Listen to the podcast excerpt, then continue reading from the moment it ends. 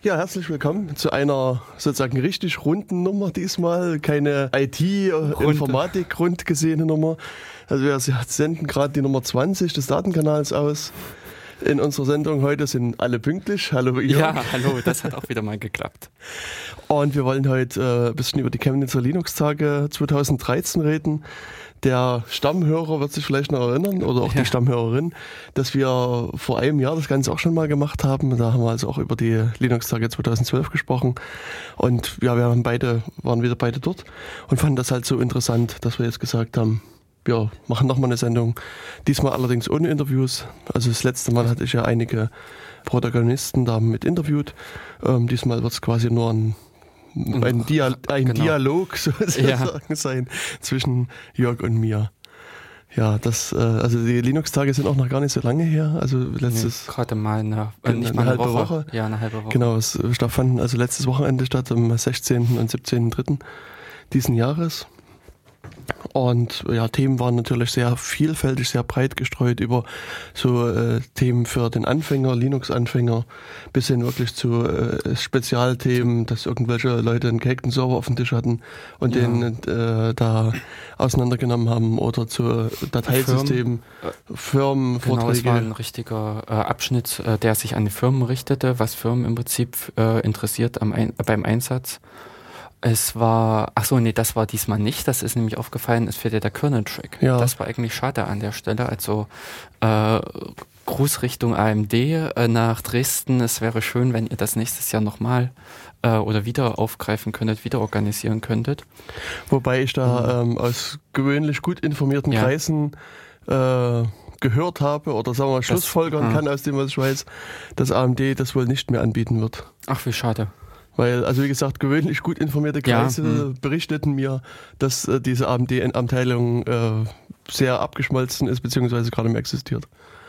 Also Ach so, ähm, Entwicklung. Also sie wurde sozusagen wieder mal outgesourced. Ja, ja genau. No, no. Ja. Und äh, insofern müsste man hier vielleicht jemand anderes dann ja, ähm, müsste jemand anders den genau. Hut, äh, aufsetzen. Genau, also ich hatte das letztes Jahr schon in den Interviews mitbekommen, dass die äh, sehr verhalten sozusagen auf die Frage mhm. reagierten, wie es weitergeht. Wie es weitergeht. und, und, da schien also schon ein bisschen Wissen da zu sein. Und okay. dieses Jahr gibt es quasi kein mhm. AMD in der, also in der Form, wie es letztes Jahr halt da war. Ja. Mehr. Ja gut, aber trotzdem, also Heinlein habe ich wieder gesehen genau. als einen großen Vertreter und ja. ähm, andere. Also ja, also Per Heinlein, das ist, äh, also Per Heinlein Support ist wohl der Firmenname um hier vielleicht ein bisschen Werbung einzustreuen. Ja. Also der ist halt regelmäßig mit da, hat einen eigenen Stand und ähm, hält auch dort Vorträge auf den Linux-Tagen. Und hier muss man sagen, dass diese Vorträge sehr gut besucht sind und diese Vorträge von Per Heinlein auch immer sehr unterhaltsam sind. Also das äh, mögen sehr viele. Ich weiß nicht, hast du es geschafft, in diesen gehackten Server-Vortrag zu gehen? Nee, nee, mir wurde auch nur davon berichtet. Okay. Ähm, ich habe zu der Zeit was anderes gehört. Ähm, da, da, da, da äh, ich habe mich die KDE-Grundeinstellungen vermutlich. Genau, mir, mir war wichtig, endlich mal rauszufinden, wozu ich dieses komische schwarze Teil neben meiner Tastatur brauche. Was? Dieses schwarze mit Kabel neben der Tastatur, so, okay. was da immer rumkullert. Ah, also auf klar. Arbeit sehe ich das wesentlich häufiger an diesen mhm. Systemen äh, aus Redmond, mhm. aber unter Linux-Kommandozeile sind diese ja, ja. kabelgebundenen Schubsgeräte eher mhm. selten. Nee, ich habe mich da äh, intensiv in den Storage-Bereich gestürzt und okay. habe mir den Vortrag zum Better FS angehört. Okay. Genau. Aber äh, den können wir nachher auch, äh, oder werden wir auch nachher nochmal anschneiden weil ähm, dazu sind natürlich auch ein paar Sachen zu sagen. Hm. Wir hatten jetzt für heute gedacht, äh, einfach mal so das Programm dann zu überfliegen und da durchzugehen, was wir äh, gehört haben oder wovon wir eigentlich gehört haben. Also es ist jetzt eben wie zum Beispiel von diesem gehackten Surfervertrag, da war ich persönlich nicht drin, hm. habe aber schon von zwei, drei anderen Leuten gehört, äh, dass sie einen, äh, dass sie ihn sehr interessant und amüsant fanden und aber eben auch diese Tatsachen äh, aus dem Vortrag, also waren auch selbst für Nichtanwesende dann zum Schmunzeln. Mal sehen, was mir dann noch nachher alles wieder dazu einfällt. Hm, also, ja. ja, wie gesagt, ich, ich, wollte in den Vortrag reingehen mhm. und habe die Tür aufgemacht und vor mir stand eine Mauer an oh, Menschen. Das hatte ich auch, ey, das hatte und da ich auch ich dann bei die Tür Vortrag. wieder zugemacht. Also auch der, es gab einen Vortrag zu den Raspberries von einem mhm. Alexander Schreiber. Mhm. Und da war es genauso. Ich mache die Tür auf Ich sah nur Menschen. Irgendwo hinten mhm. sah ich einen Alex da so ein bisschen. und da habe ich dann die Tür wieder zugemacht und, und ähm, ja, hab's dann halt einfach. Na, beziehungsweise auch dieser Vortrag von diesem Psychologen der Security-Psychologe. Ach, der Stefan Schumacher. Ja genau. ja, genau. Das war auch ein Vortrag reingetreten und alles voll. Hm, wobei, ich sag mal, da ging es noch halbwegs. Also es war ah, die voll, andere war noch schlimmer. Die anderen waren noch schlimmer. Also der war, der war quasi, noch, also gut gefüllt, kann man ja. sagen. Und der ah. andere war einfach wirklich überfüllt. Aha. Ja, also es ist schade, dass äh, es waren nämlich auch Vorträge einfach zu der Zeit, als äh, am Sonntag dann die äh, Zertifizierung für die, also die Prüfung für das LPI liefen. Und da ist natürlich dieser ganz große Hörsaal nicht äh, verfügbar, der in den äh, solchen Hörsaal, da, naja, im Prinzip über dem Eingangsbereich ist die äh, Prüfung immer und daher, ist, äh, also ansonsten, wenn der halt frei ist, habe ich schon erlebt, dass halt dorthin ausgewichen wurde. Ich glaube, ja, es genau. war damals sogar bei deinem Vortrag, den du mal gehalten ja. hast zur äh, Verschlüsselung. Also ich hatte, ich, mein erster Chemnitzer Linux-Tage-Vortrag vor, ich weiß nicht, ich vermute, es müssten jetzt zehn Jahre fast der sein. Ach so? Ja, also da habe ich mal einen zur PGP halten wollen. Mhm. Und ähm, da war auch der Andrang so groß, dass wir da in diesen großen Vortragsraum ah, gegangen ja. sind. Da haben wir halt auch wirklich voll. Und es war halt sehr schön. Also es war wirklich auch für, also für mich unterhaltsam. Ja. Und ähm, also ich finde es äh, auch. Da, da, war wirklich voll. Also damals. Mm, und ja. das, Im letzten Jahr weiß ich gar nicht, ob die mal in den Raum ausgewichen sind. Also, ja. oh, das kann ich jetzt auch gar nicht mehr so richtig sagen. Aber mir Aber ist schon öfters vorge ja, aufgefallen. Genau dass dann äh, man kurzerhand sagt, zack, alles raus und rüber in den Großen, um genau. äh, eventuell noch mehr, also um äh, mehr Leuten im Prinzip die Möglichkeit zu bieten, an, den, an der Veranstaltung teilzunehmen. Hm. Ja, das, also das war das, was mir dieses Jahr nicht ganz so gut gefallen hat, dass es wirklich also einige Vorträge gab, hm. die, die sehr voll waren. Hm. Ähm, und wo ich dann auch wirklich rausgegangen bin, weil es einfach überfüllt gewesen mhm. ist. Mhm. Und ähm, also da weiß ich nicht, müsste man sich mit den Veranstaltern unterhalten, ob es wirklich mehr Leute, also mehr Besucher da waren. Ach, mh. das könnte halt sein, weil das war auch so mein Eindruck, dass ich das Gefühl hatte, mehr Menschen Echt? rumwuseln also, zu sehen. Ich habe wiederum einige gesprochen, die meinten, es sind weniger da äh, okay. gewesen als äh, letztes Jahr. Aber mein persönlicher Eindruck war, dass es normal war. Also so okay. irgendwie um die Mittagszeit oder wenn man zwischendurch immer mal so über die Menschen geschaut hat, die äh, unten im Foyer waren, hatte ich eigentlich eher den Eindruck einer gut besuchten mhm, Veranstaltung. Mhm. Ja, also aber generell, es gab auch noch diesen einen Hardware-Vortrag von dem Uwe Berger von der Praluk, also Brandenburger mhm. Linux User Group, über, also der Vortrag hieß, wenn Geeks Langeweile haben. Ah. Hm. Und der war auch sehr voll, der Vortrag. Mhm. Und das war aber recht interessant. Er hat also seine, seine Sonntagsspielereien ja. Äh, erzählt und das, also hat so ein, so ein Würfel sich da gebaut mit so einem äh, AD-Mini-Chip. Mhm. Und ich meine, ich hätte mir da ein bisschen gewünscht, dass er auch so ein bisschen tiefer noch reingeht und mal erzählt, wo jetzt wirklich die Probleme lagen. Also er hat das nur kurz angesprochen, dass also ich weiß gar nicht, was in dem, in dem Fall das Problem war, aber hat halt so die, die Herausforderungen mhm. pro Stück angesprochen, aber sozusagen, mir fehlt da noch so ein bisschen mehr die Lösung. Also so, ah. dass er da die Lösung erklärt mhm. und, und also allerdings hat er eine, eine Wiki-Seite in der, bei der Praluk und da stehen ein paar Details und also ich werde vermutlich das eine oder andere mal nachbauen mhm. an einem Wochenende, wenn ich mal Langeweile An einem verregneten Sonntagnachmittag. Genau, und da äh, vielleicht äh, gibt es dann bei mir ein bisschen mehr Erkenntnisse und vielleicht schreibe ich die dann auch irgendwo nieder. Mhm, mhm. Wobei natürlich, äh, was auch dieses Jahr war, ich glaube, der Heinlein-Vortrag war der einzige, der sehr lang gegangen ist. Oder, Aha. nee, ich sehe jetzt gerade, doch, ja, nee, da ist noch einer äh, auf der linken Seite gerade. Ja. Das äh, Tippen statt Klicken. Hm. Genau. Aber ansonsten bewegen sich die Vorträge alle im Rahmen von einer Stunde. Es gibt einige, die äh, anderthalb Stunden oder dann gar zwei. Mhm. Und es sind auch ein Halbstunden Vorträge, aber das auch eher wenig. Also ja. ich denke mal so pauschal, äh, die äh, 60, 70 Prozent sind eine Stunde immer gewesen. Genau. Und da ist es natürlich von Vortragenden auch ein Problem, die äh, seine interessanten Inhalte in einer Stunde mhm. äh, zu präsentieren. Ja. Denn das habe ich auch bei einigen Vorträgen erlebt. Das ist ja eigentlich immer noch eine Viertelstunde für äh, Fragen und ja. Antworten vorgesehen und dass die äh, teilweise zusammengeschmolzen ist auf zwei Minuten. weil, ähm, weil im Prinzip der Vortragende vorher schon viel präsentiert hat. Ja. Ähm, und es ist auch bei einigen gewesen, äh, wo es halt da reingeht, wenn man während des Vortrags die Fragen schon zulässt. Das finde ich ist immer hm. eine gefährliche Sache. Das genau. war wie zum Beispiel der letzte Vortrag der ähm, ähm, S-Trace der S-Trace, so. wo im Prinzip die Zwischenfragen erlaubt waren, hm. da ist, äh, sind äh, teilweise schon abgeschwiffen.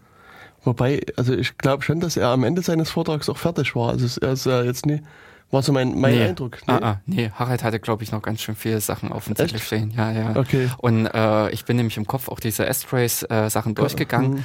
Hm. Äh, die äh, interessanten äh, äh, Optionen hm. hat er ganz schnell in den letzten zehn Minuten reingehauen. Ja. Und hier und da fehlten nämlich noch ein paar Spielchen. Ja, ja, ja. Also, also das fand ich auch, der hat sich sehr lange so mit also ich meine, gut, jetzt müsste man sich vielleicht erstmal überlegen, an wen sich der Vortrag überhaupt gerichtet hat, weißt du? Ja. Und also für mich, für meine Begriffe hat er sich sehr lange mit Sachen aufgehalten, die quasi äh, Grundlagen, Grundlagen sind, die, mhm. also die man hätte nicht so weit auswalzen mhm. wollen. Oder müssen. Also auch äh, Grundlagen äh, um äh, S-Trace ja, herum. Genau. Das war eigentlich nicht mal, dass er irgendwie erzählt hat, mhm. äh, wie starte ich S-Trace oder sowas, ja. sondern eigentlich schon äh, eher Unix-Grundlagen. Genau, genau. Und bei sowas, also also ich habe immer das Gefühl, hier bietet es schon an, so ein, so ein, konkretes Beispiel zu nehmen, wo man vielleicht ein, hm. was gesucht hatte, wo man ein Problem hatte, was hm. jetzt auch Na, noch gut. halbwegs klein ist. Ich meine, mit dem ID am Anfang, das war gut, um mal so die Wirkungsweise von, von S-Trace zu erklären. Das, beziehungsweise ich fand äh, äh, von ihm diese Emacs-Geschichte. Zu mir kommt ein Benutzer, ich habe nichts gemacht. Und äh, mhm. dann über S-Trace rauszufinden, über welche Dateien äh, also welche Datei, auf welche Dateien greift man Programm zu, mhm. dann im Prinzip die Dateien geschickt zu sortieren, Zeitstempel abzufragen, die richtigen Zeitstempel abzufragen. Mhm. Das bewegte sich eigentlich alles komplett außerhalb dieses S-Trace-Universums. Ja, ja aber es war eben interessant, äh, wieder diesen Problemlösungsansatz. Denn ehrlich gesagt, auf diese Idee, die er da präsentiert hat, bin ich selbst noch nicht gekommen. Nee, also das ist, war äh, völlig naheliegend eigentlich, aber. Ja, ja, ja, es ist naheliegend, aber äh, und vor allen Dingen ist es auch völlig äh, allgemeingültig. Du kannst ja. mit jedem Problem und schon wenn der Benutzer zu dir sagt, ich habe nichts gemacht, hm. dann weißt du eigentlich, du kannst in die Schublade greifen, ziehst dieses Skript raus und schmeißt das über sein Problem drüber. Genau. Und äh, wie auch Harald sprach, in, ähm, ja, weiß ich nicht, ich sage jetzt mal, 60 Prozent der Fälle hast du sehr wahrscheinlich dann schon das Problem gefunden. Genau. Benutzer, du hast doch gestern deine Datei verändert. Ja, ja, ja. Na.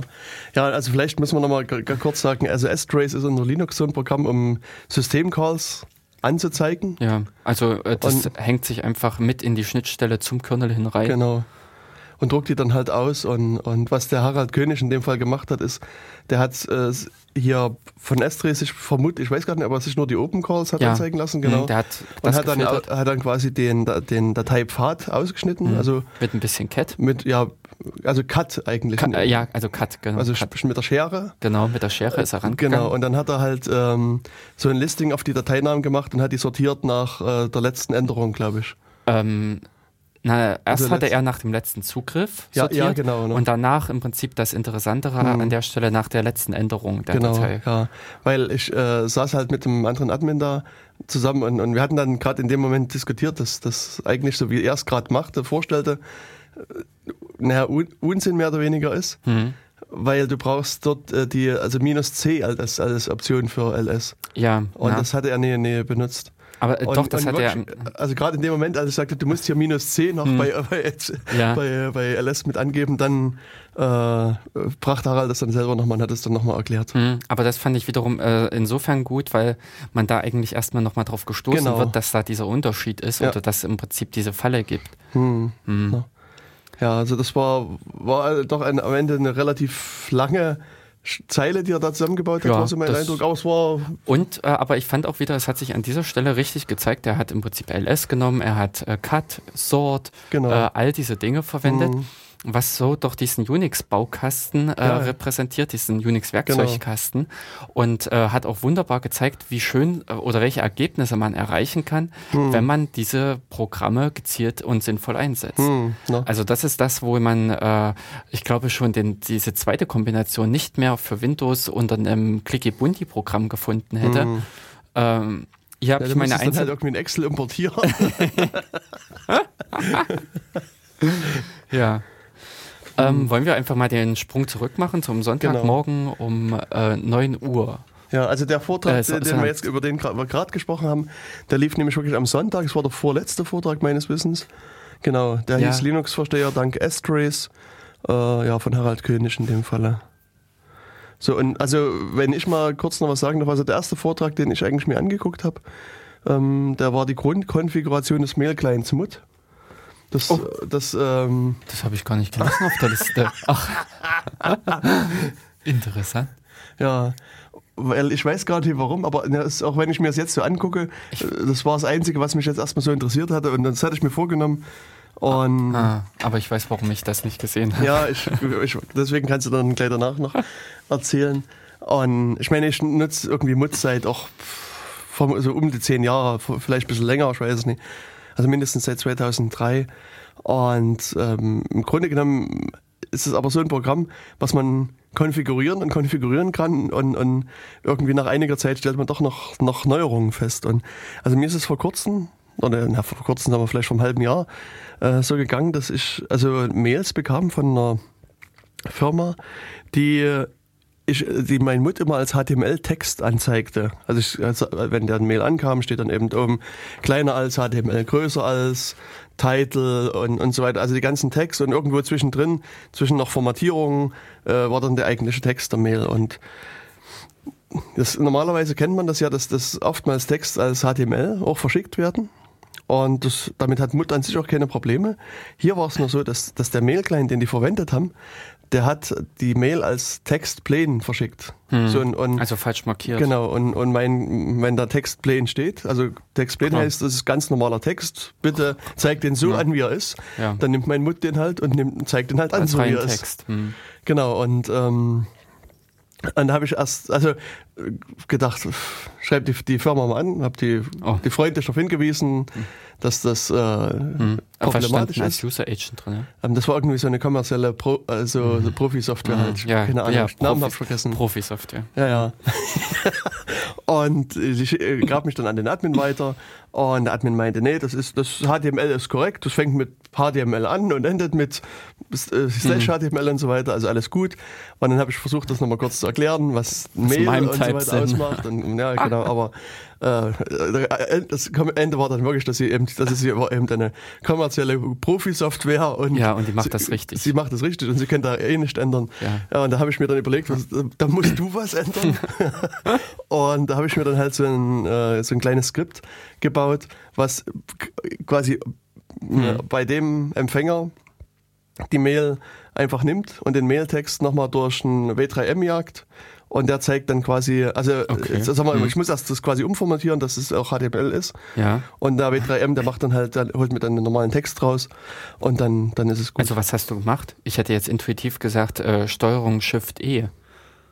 Das weiß ich nie, was das macht. Das, äh, damit kannst du das, äh, den echten MIME-Type, äh, also kannst du den MIME-Type ändern. Ja, das, das ist mir zu umständlich. Weißt du, da, also Steuerung Shift E, da muss ich da hin navigieren oder mhm. also löschen und HTML hinschreiben. Okay. Das geht nicht, weil das eine, weil das eine Multipart-Mail ist und, und Shift, Control Shift E macht das nur im Header der Mail. Weil im Header der nee, Mail du kannst auch äh, Teile des. Das Ach so, ich nämlich das du gerne. Mit, mit V in, den, in die Teilansicht gehen und dann Steuerung Shift E und das war mir zu kompliziert. Okay. Und es gibt aber Display-Filter. Mhm. Und, und, äh, da kannst du und da kannst du halt sagen, irgendwas, mh. ein beliebiges Programm quasi ja. hinterlegen. Und das, das macht jetzt das korrekt. Und das ist halt, also das finde ich halt das Coole an Mod, dass du irgendwie so, ein, so eine obskuren Sachen halt machen kannst. Ja, das, das es gibt jetzt quasi immer, wenn diese eine Person mir eine Mail schreibt, dann, dann geht im Hintergrund quasi eine Software an, die ja. das halt korrekt anzeigt und damit ist ist quasi auf meiner Seite behoben, das ganze mhm. Problem. Mhm. Ja, das ist eigentlich dann auch immer das Schöne, wenn man merkt, dass äh, der das Programm per se äh, keine Grenzen hat oder hm, kennt. Hm. Also dass äh, das nur noch eine Frage ist, mit wie viel Aufwand man das ja. äh, Probleme lösen kann, aber dass man in dem Sinne Probleme lösen kann. Genau, also hm. und, und was war in dem Vortrag äh, Gegenstand? Also hat er da erzählt, äh, ja, Username einstellen, äh, from. Also der hat in dem Vortrag ähm, wirklich so die Grundkonfiguration erzählt. Ähm, und äh, also es ist quasi so bei einigen Punkten so, also so Schritt für Schritt durch einige Punkte halt durchgegangen. Mhm. Und ähm, also ich habe mir das nur jetzt nochmal als Anmerkung aufgeschrieben, weil das Besondere, das war dasselbe, der auch den Butter FS Vortrag gehalten hat, der Sebastian mhm. Andres. Und es war also ein blinder Nutzer. Mhm. Und er hat also das Ganze mit Bredelzeile gemacht. Mhm. Und also ich muss sagen, ich fand es für mich wirklich sehr bewundernswert, wie er den Vortrag gehalten hat. Also sozusagen, mhm. ich hätte das jetzt, also das war für mich erstmal ein ganz normaler Vortrag und es war für mich auch so beeindruckend zu sehen, wie er mit der Bredelzeile arbeitet. Ja, das fand ich auch also, beeindruckend. Hm. Und also ich meine, ich er kennt zwar einige Blinde und ich habe auch früher da denen viele Hinweise gegeben, was Rechner betrifft, aber mhm. ich habe letztlich noch nie wirklich sozusagen an so einer Brillzeile gesessen oder mhm. an, einem Screenreader. Gut, das, das, das, war halt für mich wirklich beeindruckend da zu sehen und, mhm. und ich hatte mich hinterher mit ihm unterhalten und er meinte halt so auf der Konsole zu arbeiten ist halt für ihn völlig problemlos. Ja. Das ist kein Problem.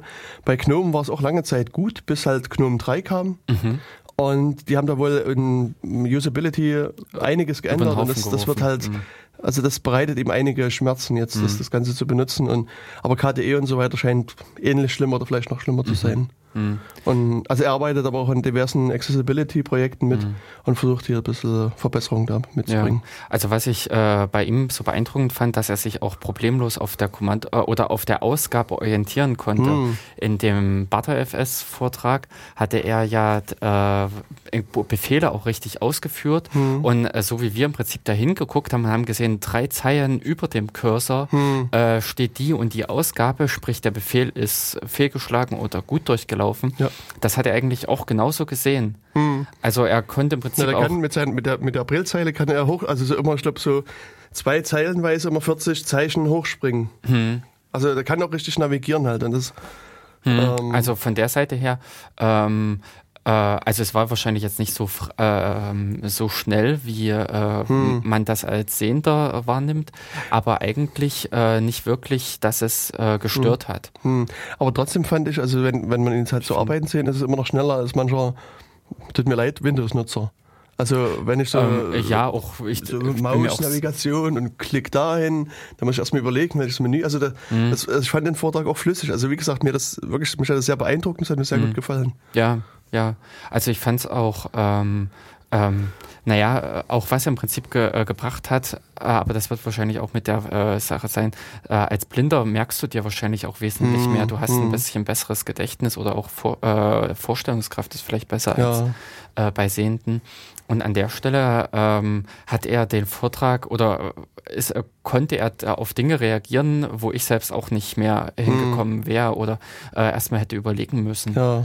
Also insofern, äh, der Vortrag, glaube ich, stand ähm, äh, von der Art und Weise her dem äh, Keim irgendwie nach. Nee, nee. Und also es war einer der, der, besten Vorträge, muss ich sagen, die ich so, also der hm, Mutvortrag, den, hm. den ich oft, also auf, von den wenigen Vorträgen, die ich gehört habe, hm. auf dem Linux sagen, war das einer der, der guten Vorträge. Hm. Und äh, bei mir war es nämlich so, ich mit wem, ich saß mit jemandem in dem Vortrag drinne von dem äh, ButterFS. Ach so. Und äh, da ging nämlich als erstes äh, äh, Nada VI zu, mhm. für die Präsentation auf. Ja. Und äh, ich erinnerte mich äh, an einen Vortrag von Sven Kukis, mhm. der auch mal mit dem VI eine Präsentation machte. Und äh, war irgendwie da so gleich total völlig äh, konträr war das zu meinen vorhergehenden äh, Vorträgen, mhm. also die Wochen vorher, mhm. äh, wo bei uns jetzt tolle PowerPoint ja, und sonstiges. Ja. Also äh, da wird überlegt, dass die, Pfeile, auf die ja, Folie drauf dass die Pfeile exakt ausgerichtet ja. sind und die Farben stimmen und lauter so ein Kram. Mhm. Und dort geht einer hin und hält einen Vortrag ganz einfach, ganz simpel mit VI. Genau. Also das ist so im Prinzip das, äh, dieser richtige große Kontrast, hm. wo es einfach äh, der Inhalt zählt. Es hm. kommt darauf an, dass derjenige da vorne was präsentieren kann. Genau. Oder ob ich im Prinzip dieses bunte, blinkende Tralala brauche, hm. um die Leute zu unterhalten. Ja. Also ob's, ob ich im Prinzip eine Unterhaltungsshow bieten will hm. oder ob ich was äh, vortragen will. Ja. Und das fand ich auch eben, das war das Krasse. Ansonsten natürlich sind alle anderen Vorträge, es waren äh, den, ach ja, der erste, das war das mit dem, äh, ach, mit dem Seth. Genau. Der Mensch hatte immer ein Wort auf der Folie stehen. das war auch eigentlich ein klasse Vortrag. Hm. Also, weil äh, er hat das einfach nur die, das Wort immer als Aufhänger verwendet. Ja, na, das ist dieser Lessing-Stil. Äh, Lessing es gibt Aha. hier diesen, ähm, tja, wie heißt der, der die, die CC-Lizenzen erfunden hat? Lawrence Lessig. Ja. Hm. Und der hat auch, also der hat irgendwie immer nur ein Wort auf der Folie, aber irgendwie 100 Folien aneinander gepappt, so oder so. Ich weiß nicht, oder mehr. Ja. Halt. Und an das, also ich meine, ich lese mir oftmals die Folien halt im Nachhinein durch. Ja, und bei vielen und Folien, da kannst du sozusagen aus den Stichpunkten so auf den Inhalt schließen. Genau. Und hier da steht Mensch oder Sonne oder sowas. Und, ja. Das ist richtig. Hm. Also ähm, das äh, ist, sind halt zweierlei Dinge. Wenn man diese Fort, äh, Folien dann nochmal äh, lesen will, hm. dann äh, helfen einem solche Sachen genau, überhaupt nicht. Genau. Aber ähm, wiederum eben für den Vortrag und eben auch was dann derjenige, der Vortragende daraus entwickelt, hm finde ich das äh, eben einen angenehmeren Stil als ähm, blinkende, bunte Bildchen, ja. irgendwas. Und ähm, ja, also es ist auch hm. so, äh, in Summe würde, also empfand ich eigentlich die ganzen Vorträge, die ich gesehen habe, als nicht äh, business-tauglich, also als nicht äh, management-tauglich. Ähm, das waren halt klassische Nerd-Vorträge, genau, also die, ja, die ich gehört habe. Inhaltsvoll, ähm, ja. Es war äh, wirklich auch äh, teilweise recht lustig, denn hm. es sind Leute dabei gewesen, die hatten auch einen super Stil vom Vortragen ja, ja. her und vor allen Dingen auch was bei vielen war, äh, es, es war immer noch interaktiv. Mhm. Also äh, mhm. einige haben es auch geschafft, mit dem Publikum zusammenzuarbeiten. Sich mhm. halt, der eine hatte vorher Zettel verteilt, Aha. die Sheets, äh, Sheet, Sheet Sheets Cheat Sheet, ja. ja. Für Tastenkürze beim Emacs und mhm. hat sich dann immer aus dem Publikum sagen lassen, wie das Tastenkürzel hier ist. Das ist sehr gut, das, das ist schön. Hm. Ja. Und vor allen Dingen, sowas bindet auch die Aufmerksamkeit, weißt du, weil du, du weißt, quasi, du kannst jeden Moment mal aufgerufen werden, weißt du, da muss man halt auch ein bisschen mit zuhören. Ja. Ja. Hm. Also wie gesagt, dieser Mutvortrag, den fand ich sehr schön und ähm, es waren halt wenig Leute drin. Ich weiß nicht, ob jetzt der eine oder andere da motiviert mhm. wird, Mut zu benutzen. Aber mhm. ich denke, also heutzutage ist die Frage wahrscheinlich eher durch Webmailer abgelöst. Also sozusagen zumindest viele neue Nutzer, die ich kenne, die verwenden halt irgendwie Gmail oder irgendeinen anderen Webmailer und sind damit na, zufrieden, zufrieden. Also ihre Bedürfnisse sind befriedigt. Hm, genau, genau. So, ähm, das natürlich, äh, ich denke mal, so Mut und Co. ist dann erst wieder gefragt, äh, wenn man darüber hinausgehende Bedürfnisse genau, hat. Genau, genau. Ja. ja und, und dein, dein Vortrag war dieser ZEF-Vortrag, genau. Von, also dieser also, Ein-Wort-Vortrag. Äh, genau, so ein Ein-Wort-Vortrag. Ich, äh, es war im Prinzip, ich habe mich da äh, auch richtig äh, mehr auf diese Storage äh, konzentriert. Mhm also hatte mehrere Vorträge aus dem Bereich gehört. Und ähm, Zef an sich kannte ich vorher halt auch schon von, naja, weil ich halt davon gehört hatte, aber jetzt nicht tiefergehend. Und deshalb war ich bei den Vortrag reingegangen und wollte mir mal anhören, äh, wie im Prinzip dieses ganze Zef insgesamt funktioniert. Und da war die, ähm, ja, hatte der Referent recht gut äh, erstmal überhaupt den Einblick gegeben, äh, wie funktioniert Ceph, also dieser ganze Aufbau mit den äh, ver äh, verteilten mhm. Sachen. Im Prinzip dann die Nutzung. Also das war eigentlich dann für mich nochmal so ein Knackpunkt. Ähm, Ceph an sich ist so ein Objekt-Storage wo man im Prinzip in so einem großen Datenpool, also in der auf den Platten Objekte ablegt.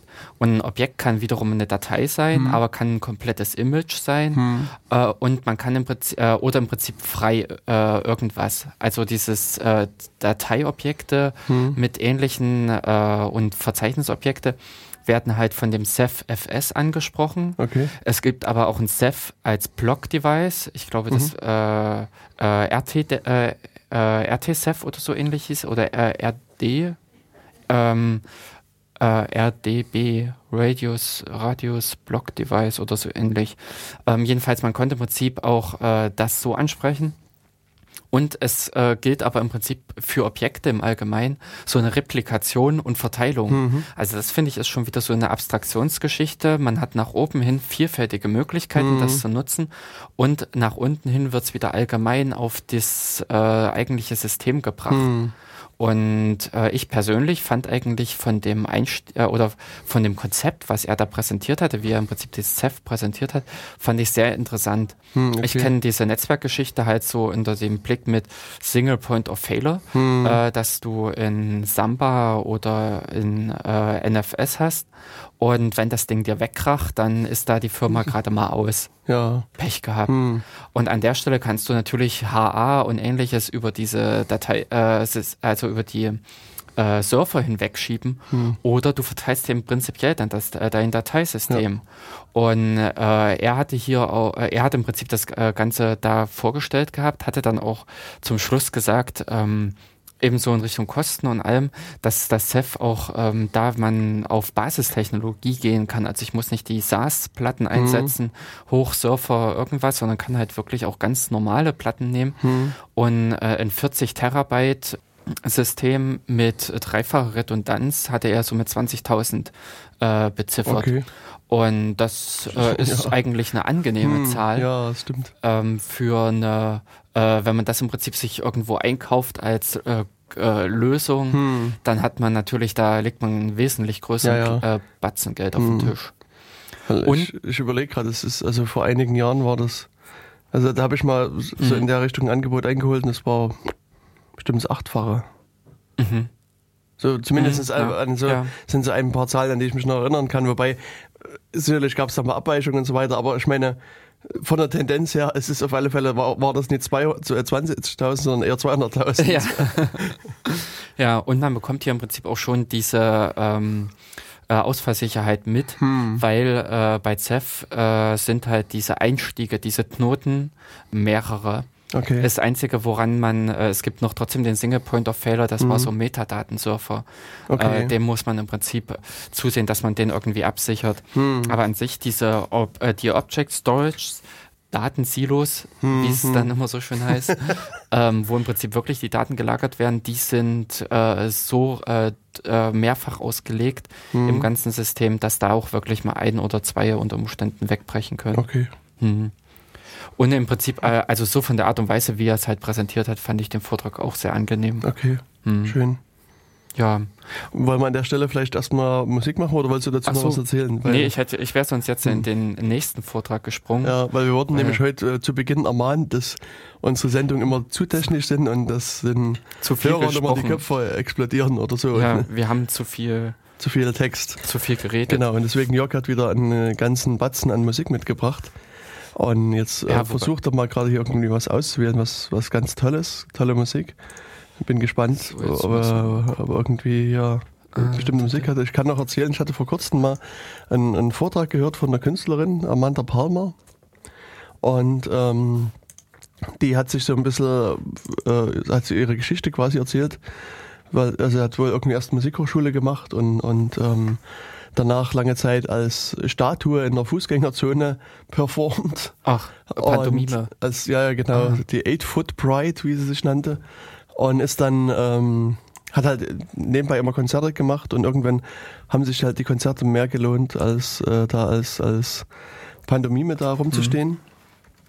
Und ähm, hat dann, ähm, ja, wie gesagt, dort äh, gearbeitet oder, oder halt richtig Konzerte gemacht. Und ähm, interessanterweise wollte sie dann irgendwann eine, eine Platte halt veröffentlichen. Ist halt zu einer Plattenfirma gegangen und hat dann auch das Ganze gemacht. Mhm. Und ich weiß, also es war innerhalb eines Zeitraums, den ich jetzt vergessen habe, hat sie 25.000 Platten wohl veröffentlicht gehabt mhm. oder verkauft gehabt. Und für die Plattenfirma war das quasi eine enorme Pleite. Also es war, das war quasi der Reihenfall des Jahrhunderts. Also jetzt, also ich mhm. übertreibe, aber es war halt also sozusagen für die Plattenfirma klar, hier kann nicht mehr werden.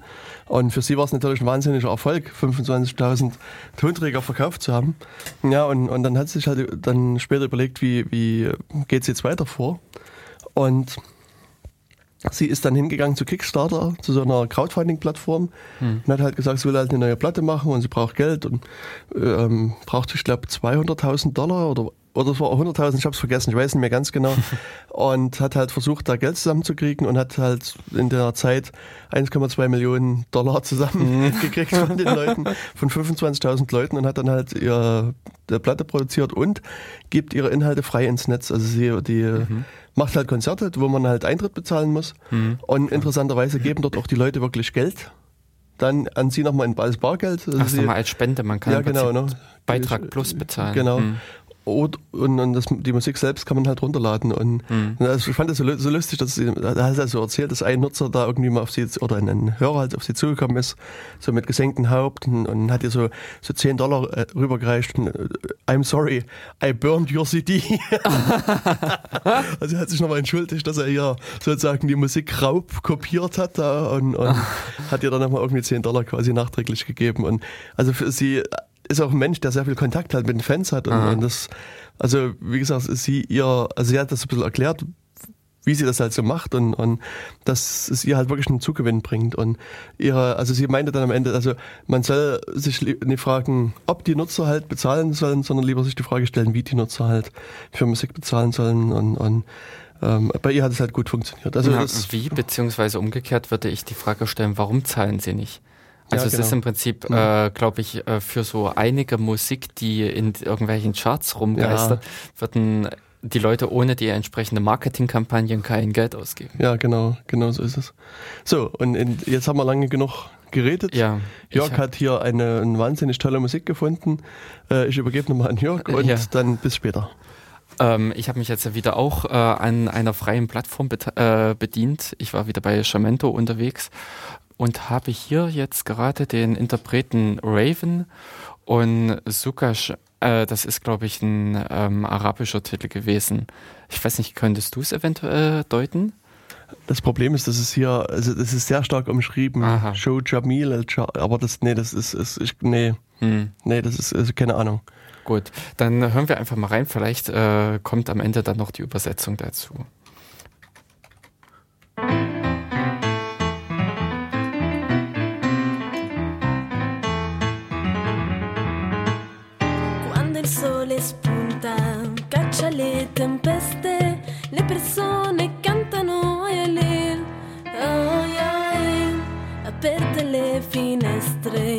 Piazza solo feste, le persone cantano Ayalil, Ayalil, non so dove ci porterà questa musica, cantar mi fa da calore libertà, pace inshallah.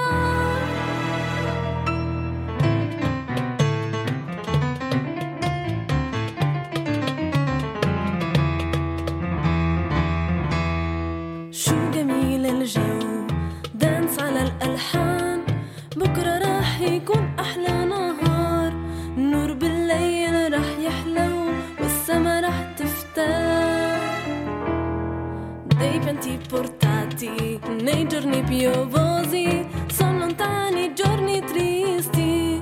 Guardi il cielo, guardi il cielo, guardi il cielo è limpido. Non so dove ci porterà questa musica, cantarmi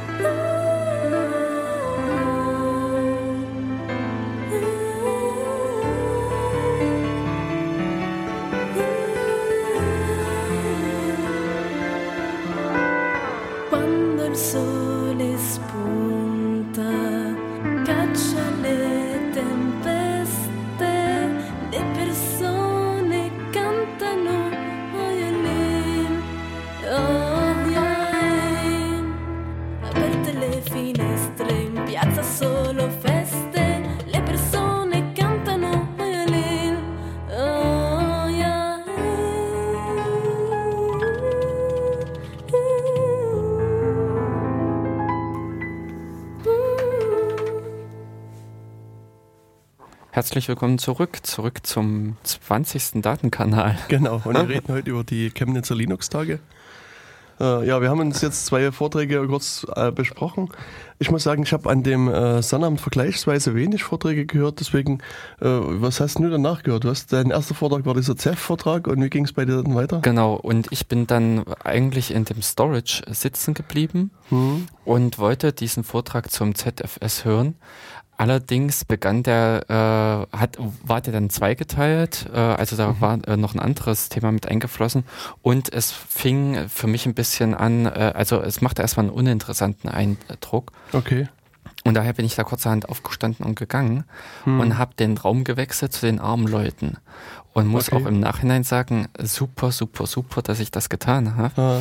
Es war nämlich ein sehr interessanter Vortrag, Linux auf ARM-Surfern. Okay. Also ARM ist natürlich äh, als Embedded-Plattform äh, oder klassisch einfach auf äh, Mini-Rechnern, Spezialgeräten und all solchen Sachen wo es äh, ursprünglich sein Einsatzziel hatte, äh, wechselt mittlerweile schon eher so in diese Mainstream, also in den Durchschnittsrechner, mhm. was äh, sich einerseits eben BlackBerry äh, als äh, doch sehr weit verbreiteter und mit einem Standard Debian ausgelieferter Rechner, äh, als auch mit anderen Systemen, wo es sich ein ARM äh, wo ein ARM-Prozessor äh, drin steckt. Was habe ich jetzt richtig verstanden? Auf dem BlackBerry ist ein Debian oder? Hm. Echt? Also jedenfalls, äh, äh, Quatsch. Nee, ich meine Raspberry Pi. Ach so, ja. Entschuldigung, ja. nee, das habe ich jetzt total. ah, nee, nee, nee. Ich war jetzt äh, leicht überrascht. Ja, nee, der BlackBerry, da weiß ich gar nicht, was drunter steckt. Das ist, hm. ja. Aber ähm, äh, bei dem Raspberry Pi, genau, hm. das ist ja ein ARM-Prozessor, der ja. ähm, auch sich eigentlich, wenn man ihn startet, äh, wie ein ganz normaler Rechner erstmal mhm. präsentiert. Also im Speziellen findet man die Unterschiede. Und äh, aber an sich ist es eigentlich von der Art und Weise her äh, wie ein Desktop-PC, von der ja. Geschwindigkeit her auch. RAM kommt auch ja in die Größenordnung hin mhm. von normalen Rechnern. Und hier war aber diese Sache, dass man äh, diese, äh, das im Prinzip in Richtung Surfer getrieben hat. Okay. Und mit dem kleinen, feinen Unterschied zu Standardsurfern, mhm. dass man hier ähm, einen Arm äh, vervielfacht hat. Also es ging im Prinzip mhm. damit los, dass äh, dieser Arm ist an sich ja ein Komplettsystem, mhm, also genau. Stichwort System on a Chip. Und äh, so dass man eigentlich keine Rundum-Komponenten mehr braucht, wie es eigentlich bei einem äh, i386er mhm. notwendig ist. Und dementsprechend ist das auch mit minimalen Schaltaufwand äh, gewesen äh, oder Schaltungsaufwand gewesen. Mhm. Und man hat vier solche Prozessoren, also vier Komplettrechner, mhm. auf eine kleine Platine gepackt. Von der Länge her von dem PCI Express. Okay. Also so von der Steckkartengröße. Mhm. Und davon hat man dann ähm, lass mich nochmal kurz rechnen, 24 dieser Karten hat man dann in einen äh, 2HE-Einschub gepackt, sodass man zum Schluss einen Rechner hatte, also einen mhm. zwei Höheneinheiten-Einschub ja. für das 19 Zoll Rack, wo 96 kleine Rechner drin waren. Jeder Rechner war angebunden an 4 GB RAM, mhm. hatte 1 Gigahertz äh, Rechen, äh, also ja, ja. Geschwindigkeit, äh, Rechenleistung Mhm. Taktfrequenz, genau. Ähm, hatte zwei 10 Gigabit Anschlüsse. Mhm. Es waren äh, vier SATA äh, an jedem mhm. dran. Und ähm, ja, genau. Wichtig ist eben da, an dieser Stelle noch darauf hinzuweisen, was nicht dran war.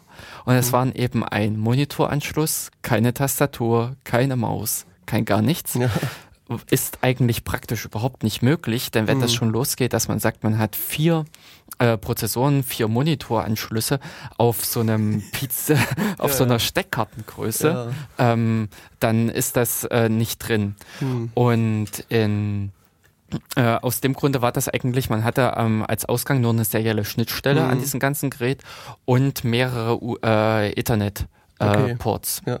um im Prinzip in die Welt zu gehen.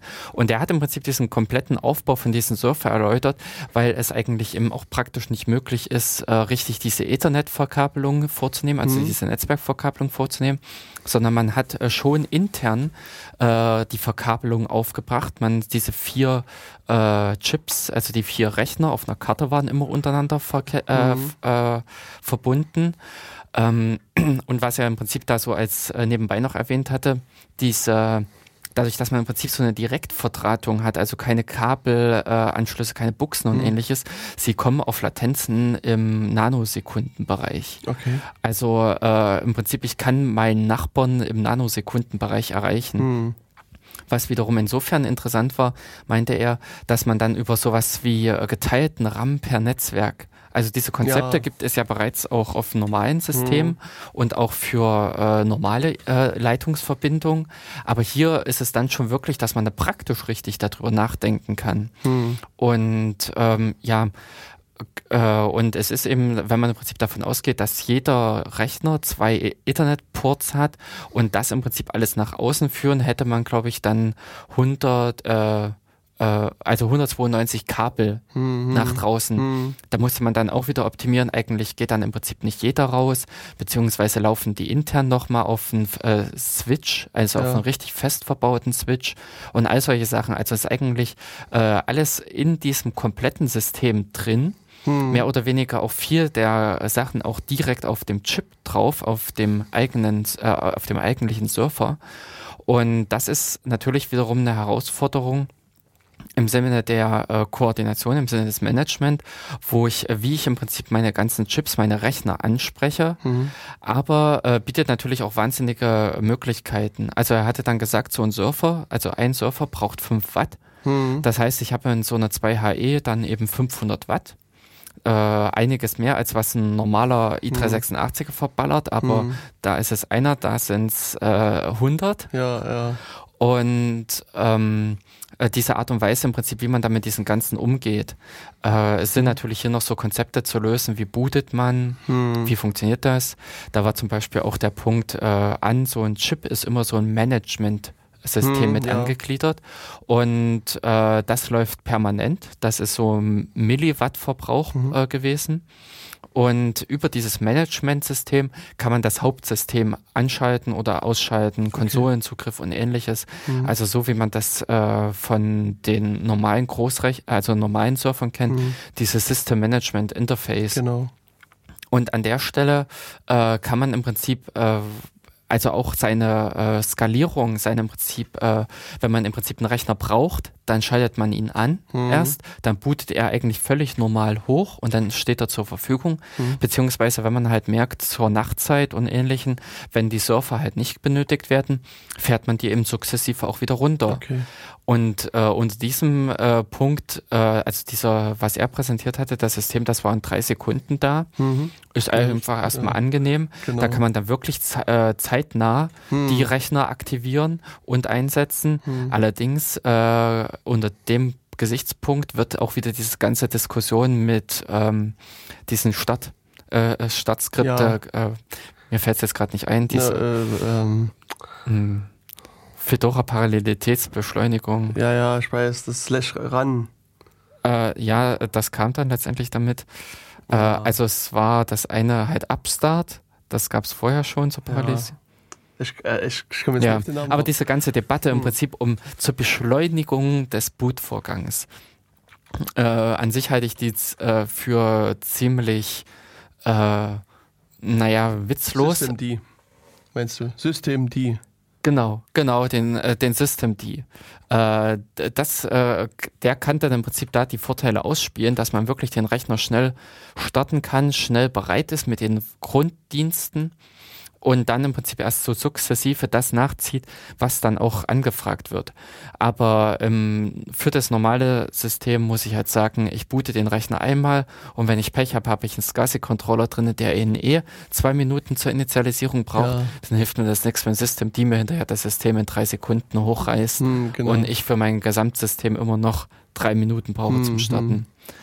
Ähm, aber hier an der Stelle ist es natürlich interessant, und es gibt natürlich auf ARM äh, so eben in Richtung Booten, äh, es gibt kein BIOS. Äh, mhm. Diese Art und Weise, wie Hardware initialisiert wird, wie Hardware verwaltet wird, ist eine andere. Und da gibt es natürlich auch Beschränkungen oder mhm. ähm, Dinge, wie man sich umstellen muss. Aber ich fand eigentlich so diese ganze, äh, die Präsent, äh, dieses System sehr interessant. Es bewegte sich eigentlich auch nur im Rahmen von 8000 Euro. Also okay, das fand ja. ich eigentlich auch einen sehr angenehmen Preis hm. für äh, diese 100 Rechner. Ja, ja, genau, für 100 Rechner. Und ähm, es ist im Prinzip noch so im Beta-Stadium, diese hm, ganze Geschichte. Aber wer wirklich dafür einen praktischen Einsatz hat, äh, Number Crunching ist es leider nicht. Also dafür ja. hatten sie gesagt, äh, ist äh, der ARM-Prozessor einfach nicht ausgelegt. Hm. Aber wer im Prinzip eine Webfarm hat, also wer Websurfer hm. oder sowas ja, genau. in en masse betreibt, der kann damit, denke ich mal, sehr viel erreichen. Stimmt. Und das dann wieder mit als Rückblick zu dem SEF FS, was ich zuvor mhm. gehört habe, passt das natürlich auch super ins Konzept. Ja. Da verteilt man nämlich dann einfach auch den Speicher über, also den, äh, den Festplattenspeicher mhm. über diese ganzen Knoten. Ja. Und wenn man das dann auch wiederum geschickt macht, dass man im Prinzip immer die genutzten, viel genutzten Objekte im CEF-FS oder im CEF äh, nah, nah, an die Knoten legt, die es auch wirklich dann brauchen, dann mhm. äh, entstehen dann natürlich wieder interessante Herausforderungen, Platzierungen von ähm, eben diesen Knoten an, äh, Hotspot, an den Hotspots, wo sie wirklich genutzt werden. Und all diese Dinge ähm, ist für Parallelisierung, für die richtige Ausnutzung von Systemen für die Zukunft, denke ich mal, sehr interessant. Hm, Und ich genau. denke, das ist das, wo auch unter Umständen der Arm dem in, ich sage mal, im Surferbereich oder vor allen Dingen so in dem Großrechnerbereich in der Zukunft interessant wird, weil er jetzt einfach mal von den äh, Leistungsgrößen her, RAM und Taktfrequenz in einer akzeptablen oder in einem sehr guten Bereich liegt, wo man was, wo man gut damit arbeiten kann.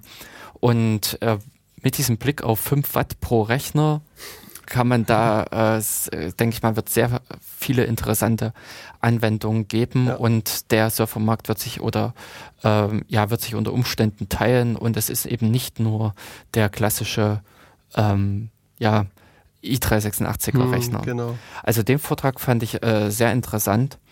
Falls er halt rauskommt, äh, nochmal als Video oder als hm. äh, Audiomitschnitt, wäre der meiner Meinung nach auch hörenswert. Ja, und also hm. zumindestens was ich gesehen habe, standen überall Kameras, also in den Sälen, die ich war. Hm. Und also die haben dort äh, live gestreamt, glaube ich, die Folien und den Ton.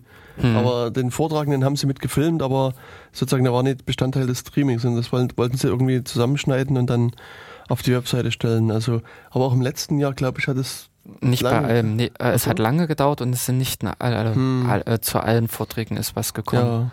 Ja. Natürlich ist das immer wieder abhängig, der Vortragende muss zustimmen. Ja, ne, das also das, ist äh, deswegen, es mag jetzt nicht unbedingt am CLT liegen, hm. äh, sondern das kann auch sein, dass an der Stelle einfach die äh, Zustimmung nicht vorlag. Genau. Also gerade bei meinem Vortrag war es auch so, dass äh, irgendwie der Sessionleiter flöten gegangen ist mhm. und ich dann sozusagen gesagt habe, okay, dann wäre ich jetzt mein Sessionleiter für meinen ja. Vortrag und habe mich vorgestellt, so, so ungefähr. Nee, es war dann glücklicherweise noch der Ralf Sonntag, äh, der es dann gemacht hat. Aber ich habe jetzt gerade überlegt, ich glaube, ich habe auch vergessen, da zu unterschreiben auf dem oh. auf diesem mhm. äh, Formular. Vielleicht habe ich es auch gemacht, ich weiß es nicht mehr genau, aber ich weiß, es lag noch da und ich wollte es unterschreiben und dann war irgendwie noch was anderes und, und mhm. vielleicht habe ich es gemacht, vielleicht aber auch nicht. Also, mhm. Ja gut, aber das, das natürlich... schicke ich dann meine Unterschrift noch an die Linux-Tage. Ja, dass es noch kommen kann. Mhm. Genau. Ja, also das, der nächste Vortrag, zu dem ich vielleicht was kurz sagen kann, ist äh, der von Markus Würz. Der hieß Einführung ins Cross-Media Publishing. Also, ah, das habe hab ich auch erst überlegt. Hm. Also ich habe den Vortrag selbst nie gehört, aber der Markus ist ähm, mein, wie sagt man denn, mein Editor, nee, ich weiß gar nicht, mein Lektor, Lektor genau, Lektor, ja. gewesen. Also der, der leitet den Verlag Open Source Press und hat auch also eine Ausgabe meiner Bücher mit lektoriert und ähm, was ich sehr interessant fand im Gespräch mit ihm ist, dass, also bisher war es so, dass äh, Open Source Press äh, das in einem SVN liegen hatte, ihren Quellcode. Mhm. Und es war LaTeX-Quellcode. Also, und mittlerweile sind sie jetzt äh, migriert oh, auf ASCII-Doc. Ja. Und machen quasi das Buch in ASCII-Doc eben mit dem Hintergrund, dass sie das ASCII-Doc sehr viel schneller verschiedene Formate auswerfen kann. Also eben auch so wie E-Book-Sachen ja, und so weiter. Und ähm, also er darüber wollte er auch was erzählen, aber also ich kann jetzt nur so mal, mal mhm. grob erzählen, worum es ging, aber war selber nie in dem Vortrag, weil ich auch irgendwie gerade was anderes gemacht habe zu dem Zeitpunkt. Heißt das, du bist jetzt mit deinem Buch auch migriert? Ähm, also ich vermute, dass äh, hm. wenn ich jetzt eine neue Ausgabe schreiben würde, dann ja. also das weiß ich, dann muss die in ASCII-Doc geschrieben werden. Aha. Und ob das jetzt sozusagen das Archiv schon migriert ist, das weiß ich nicht. Also ich habe Na gut, das kannst du wahrscheinlich nicht machen. Äh, mein, also das Archiv jetzt irgendwie seit der letzten, hm. also seit letztem Frühling quasi nicht mehr angefasst. Hm. Ich müsste vielleicht mal, mal ein Update machen und dann sehe ich, ob jetzt ASCII-Doc auf einmal da hm. drin liegt. Mhm. Also, äh, ich, also, oder es kann halt auch sein, dass wirklich erst, wenn ich sage, hier, ich schreibe jetzt eine neue Ausgabe, ja, dass, das dass sie da irgendwie einen Konverter drüber laufen lassen hm. und dann ASCII-Doc rausfällt. Mhm. Ist aber interessant. Also mhm. ähm, es ist wirklich diese technische Bewandtnis, dass man die Ausgabeformate also, also sein, das war zumindest seine Begründung, mhm. dass es eben wesentlich einfacher ist, so mhm. die mittlerweile doch sehr, sehr viele verschiedenen Ausgabeformate ja. da zu bedienen. Mhm. interessant. Hm, und also ich hatte auch einen Eindruck, dass sie eben auch diesen, das LaTeX nochmal anfassen müssten, also im großen mhm. Stil anfassen müssten ah, und vermutlich mh. war das dann gleich ja. eine strategische und Entscheidung. Auch, ähm, ja, nee, ja. es kann ja auch unter Umständen sein, dass das ASCII-Doc angenehmer ist für die äh, Autoren. Das, ich habe noch nie wirklich längere hm. Texte mit ASCII-Doc geschrieben, hm. muss ich sagen. Also, okay. Keine Ahnung, es gab ja. dann auch irgendwann, also zwei Vorträge später, dann auch einen Vortrag zu ASCII-Doc, zum medienneutralen Publizieren. Und ähm, hm. Also für mich ist es nur wichtig, dass mein Editor das halbwegs unterstützt. Also wenn ich jetzt ja. sage, ich will eine Überschrift einfügen, dann will ich nicht erst irgendwie äh, überlegen, kommen da jetzt zwei Sternchen oder drei Sternchen hin oder ja. sowas, hm. sondern hm. ich will halt sagen, mach jetzt hier eine Überschrift hin und dann meinen Text da reinschreiben. Hm. Ja. Und also da wäre ich mich dann darum, also wenn ich dann das mal schreiben muss, werde ich mich dann drum kümmern. Hm. Um irgendwelche Sachen. Und wenn das nicht funktioniert, dann sage ich, ich gebe hier meinen Text in Latisch ab. Ja, jagt euren Konverter drüber und da habt ihr was. Ja, also mal, mal gucken, ja. das wird sich noch zeigen. Mhm. Ja, und ich war dann, äh, in, dann wieder zurückgewechselt in den Storage-Bereich mhm. zu den äh, Host-Based Disk Mirroring with MD. Mhm ähm, habe ich erst für den Standard äh, MD-Geschichte äh, gehalten, ja. dass das kommt. Aber der Mensch, der das vorgetragen hatte, hat in Wirklichkeit äh, MD auf äh, Großrechnern implementiert. Mhm. Also er hat im Prinzip versucht, äh, oder er hat es eigentlich auch, also er hat es auch geschafft, die äh, das MD mit für Z, äh, für die Z-Series einzusetzen okay. für mhm. diese Mainframes von IBM. Mhm. Und da gab es natürlich einige Schwierigkeiten, weil diese mhm. Z-Series, ähm, also ich sage jetzt mal, äh, mit an dieser Krankheit leidet, man kann nichts ändern. Sprich, äh, man, äh, das System muss sich immer noch so zeigen, wie es sich auch 1980 gezeigt hat. mit äh, sämtlichen Problemen und Macken und Eiern. Also Innovation ist verboten mhm. und dementsprechend stößt man da äh, natürlich auf Schwierigkeiten bei einer ja. Implementation und natürlich auf äh, krute Geschichten, zum Beispiel, dass jemand auch sozusagen die SAN sperren kann. Da kann ein Benutzer hingehen und kann sagen, sperre mir dieses Ding. Und daraufhin okay. blockiert sämtlicher I.O., der auf dieses Teil läuft. Worauf man dann äh, erstmal wieder reagieren muss, womit man dann erstmal wieder zu kämpfen hat.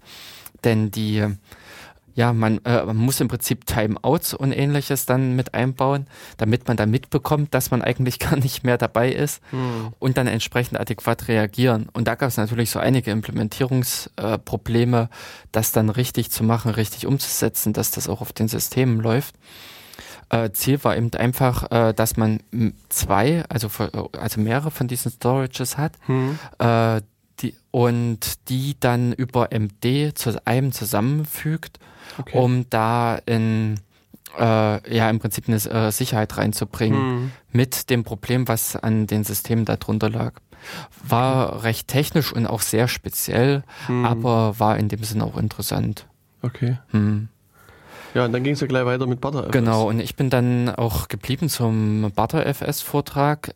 Ähm, hm, also leider muss ich mich äh, oder kann ich mich über den nicht so ganz positiv äußern, mhm. da schon einige Fehler mit genannt, äh, also äh, gesagt wurden. Okay. So äh, Zugriff auf die äh, äh, auf das System war teilweise äh, falsch erklärt.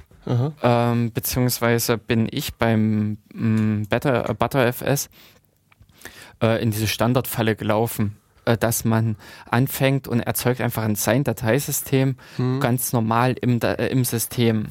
Aber äh, aus meiner Sicht ist es wesentlich sinnvoller, sich so äh, in einem Unterverzeichnis, also in einem so, äh, Snapshot hm, okay. zu starten, hm. weil ansonsten, und das war nämlich bei ihm dann auch der Fall, nach er hatte ein X4 in hm. einen ähm, Ding, äh, in einen BetterFS konvertiert. Mhm. Und äh, da hat man dann plötzlich so einen hässlichen Eintrag mit im Root-Verzeichnis. Mhm. Ja, weil die Snapshots erscheinen im Haupt äh, Baum hm. als äh, Unterverzeichnisse.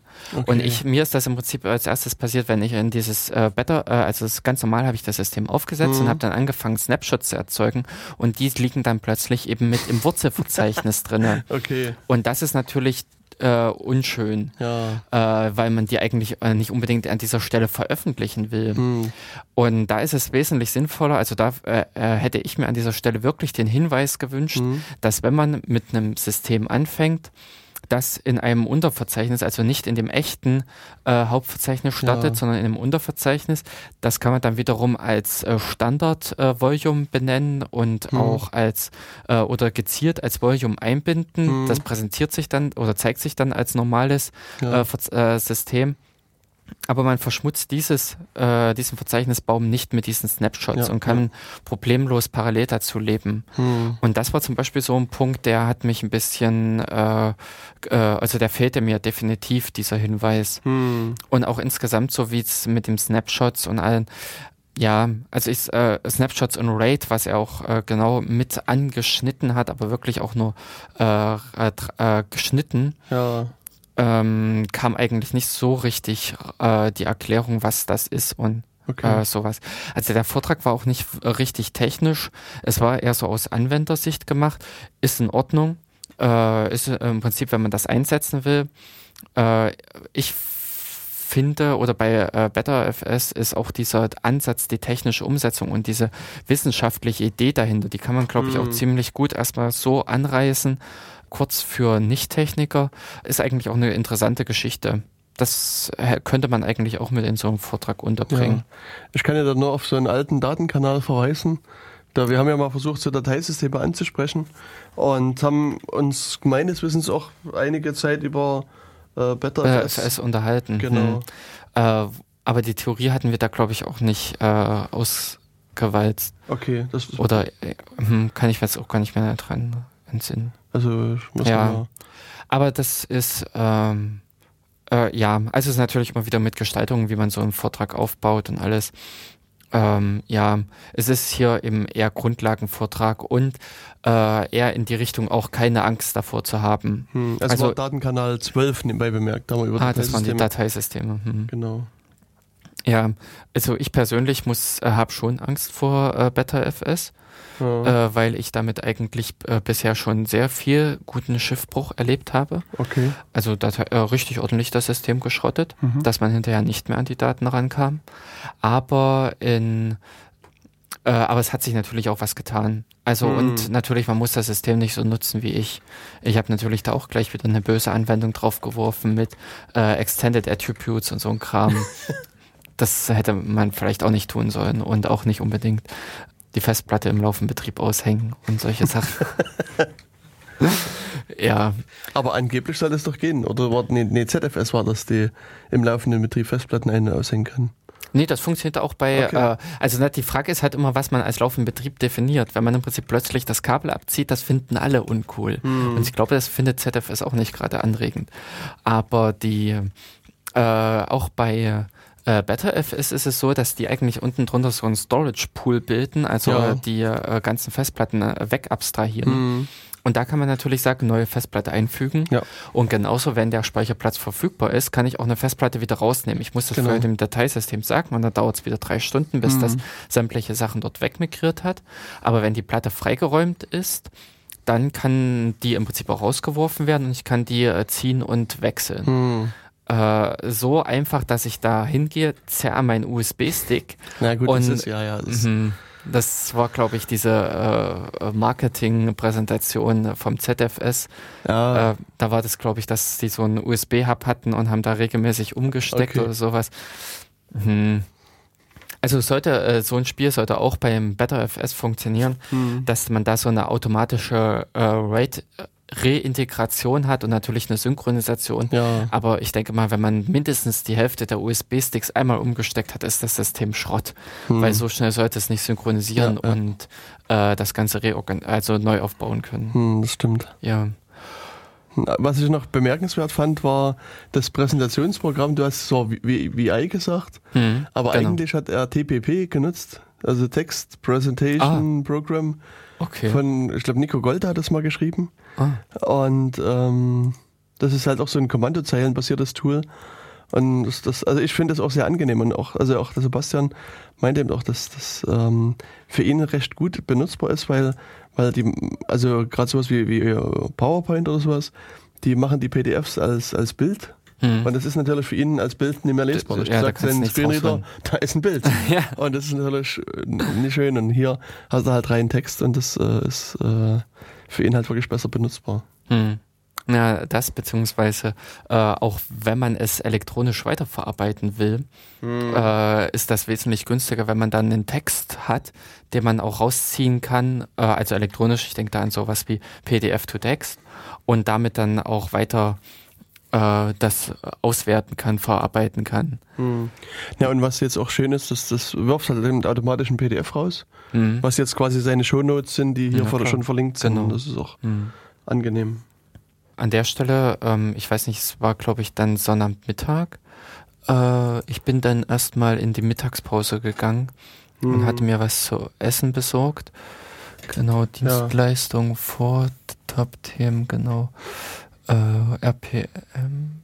No. Hm, also ich wollte dann eigentlich um 14 Uhr in diesen Vortrag gehen, IT-Management mit Open Source Tools.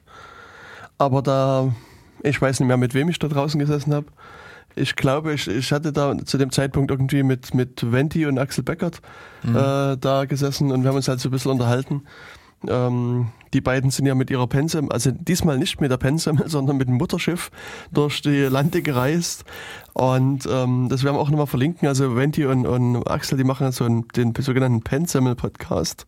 Hm. Die bereisen also diverse Hackerspaces von der Schweiz Ach. aus. Ha. Und ähm, ja, berichten dann über ihre Erlebnisse und haben natürlich auch über die Linux-Tage berichtet. Mhm. Äh, ja, es ist ganz angenehm. Also insbesondere deswegen, weil der, das äh, alles in HD ausgestrahlt wird. In Hochdeutsch. Ah, cool. weil das sind halt ansonsten Schweizer. Und äh, also wenn die machen auch den also, vor. Unter dem Punkt muss ich sagen, finde ich es eher schade. Ja. Also ich finde, er, nee, also Venti unter anderem, der macht den Hackerfunk. Das, was ich sehr interessant finde, so vom, vom, als Podcast, aber es ist halt in Schweizerdeutsch und, und obwohl ich ja auch ein sehr mhm. ausgeprägtes Sächsisch an einigen Stellen spreche, ist mir das auch zu schwierig zu, äh, zu hören, zu, zu folgen. Ne? Mhm. Ich mute zwar halt vielen Leuten mein Sächsisch zu, aber also auch bei, bei dem Schweizerisch, das, das ist mir dann zu anstrengend. Deswegen mhm. äh, habe ich jetzt auch aufgehört, den Hackerfunk zu hören. Mhm.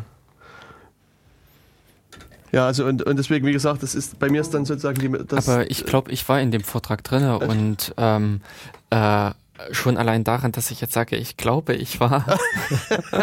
war aber gut, du kannst dich nicht mehr daran erinnern. So. Also. ja, ja, äh, das spricht aber, glaube ich, jetzt auch nicht gerade für den Vortrag. Ja, ja, ja. Hm. Mhm. Ja, und das nächste, was dann dran war, ist, also wo ich reingehen wollte, war die aktuellen Entwicklungen beim Linux-Kernel. Mhm. Ähm, aber ich denke, also das ist hier von dem Thorsten Lehmhuis, der mhm. der Kernel-Log-Autor ist. Bei Heise, bei, bei Heise, Heise Online. Allerdings, wenn man halt regelmäßig das Kernel-Log liest, dann muss man, glaube auch in den Vortrag reingehen. Mhm. Also ist jetzt sicherlich ein netter, interessanter Vortrag gewesen, aber äh, bat jetzt gegenüber dem, dem Log-Lesen nie wesentlich viel mhm. Neues. So war mein Eindruck auch letztes Jahr. Ja. Mhm. Nee, ich war stattdessen in diesen Inkika. Äh, Isinga, also Isinga, hier, genau, ähm, richtig. Nachfolger von Nachos. Nagios, genau. Ja, genau. Ja. Ähm, das äh, Nachfolger, also der Fork einfach, nennen wir es mal Fork. Ja, genau, Nachos ja. hat ja hat's ja auch geschafft, eine Entwicklung äh, mhm. wiederzubringen. Aber ähm, sie haben da eigentlich so ein bisschen die, den Ausblick gebracht, was sie mit äh, Isinga 2 äh, machen wollen, mhm. bringen wollen. Und das fand ich interessant so aus äh, der Softwareentwicklungsrichtung, weil sie, äh, sie haben verschiedene Sachen ausprobiert. Sie haben, es, äh, das Konzept soll ein bisschen so in dieses Dezentrale gehen, mhm. dass sie die verschiedenen Isinga äh, Monitoring-Dienste mhm. äh, weiter äh, trennen können mhm. Auch die ähm, eigentlich auch den Surfer, soweit ich das verstanden habe, zerlegen können, dass der im Prinzip zwar den zentralen Node hat, aber okay. verschiedene andere zusammengeblendet mm, werden. Okay. Was nämlich äh, unter dem Punkt DMZ interessant war. Mm. Also ich will eigentlich ja nicht unbedingt äh, irgendwelchen äh, Rechnern außerhalb der DMZ so dieses äh, die, das Wildern in der DMZ mm. erlauben. Na, und umgekehrt natürlich erst recht nicht. Ja. Also dass die DMZ gerade irgendwie die großen Daten in, auf irgendwelchen anderen Rechnern ablegt. Und aus dem Grunde war das so ein bisschen interessant, der, äh, die, die Kopplung, die da möglich ist. Und es, äh, sie haben dann auch wiederum äh, solche Geschichten wie Nachrichten verarbeiten. Also sie waren irgendwie auf diese Zero MQ äh, gegangen. Das ist so eine Message Passing äh, Nachrichteninterface, äh, äh, Interface, mhm. was mit minimalen Overhead arbeitet, also was wirklich auf Durchsatz getrimmt mhm. ist. Aber sie haben dann eigentlich festgestellt, dass das nicht unbedingt all ihre Anforderungen erfüllt. Und deswegen haben sie ein bisschen was Eigenes dann gebaut. Okay. Also das Zero MQ haben sie dann auch nicht eingesetzt. Und äh, ähnliche Dinge. Das Neue, sie ver verwerfen eigentlich den alten Kern. Also das, was eigentlich mhm. bisher besteht, das System, was sie irgendwie auch vom Nachos übernommen haben, wird äh, entspricht einfach nicht mehr so dem Stand, den man äh, hm. nehmen sollte, wenn man ein äh, wartbares System haben möchte. und aus dem Grunde haben sie diesen Kern neu geschrieben. Äh, die Oberfläche und sowas soll erstmal erhalten bleiben, hm. perspektivisch zwar auch abgewandelt werden. Aber ähm, der Kern ist im Prinzip neu gemacht. Der ist jetzt in C geschrieben. Okay. Vorher war es, glaube ich, C, wenn ich mich recht entsinne, oder es hm. waren eine Tonne von Perl-Skripten. Ich weiß gar nicht jetzt so richtig, wie es beim Nachos ist. Mhm.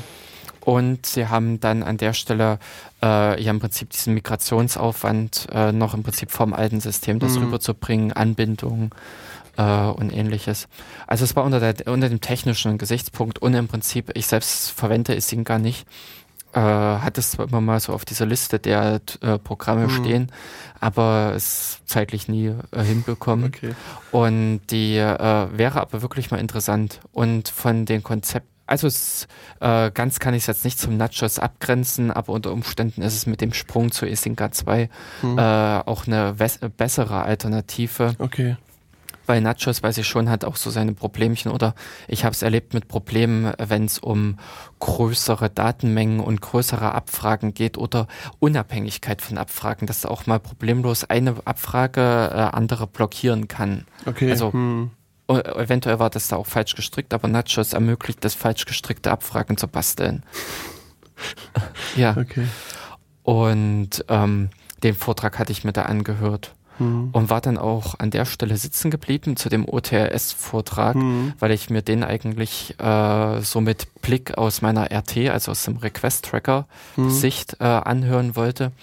Beziehungsweise die hatten hier ihre ähm, ähm, SLAs damit ja. äh, verwaltet. Also da ging es dann um die Frage, äh, mein Kunde XY hat mit mir den Vertrag abgeschlossen, mhm. dass ich innerhalb von zwei Stunden äh, ihm antworte oder mhm.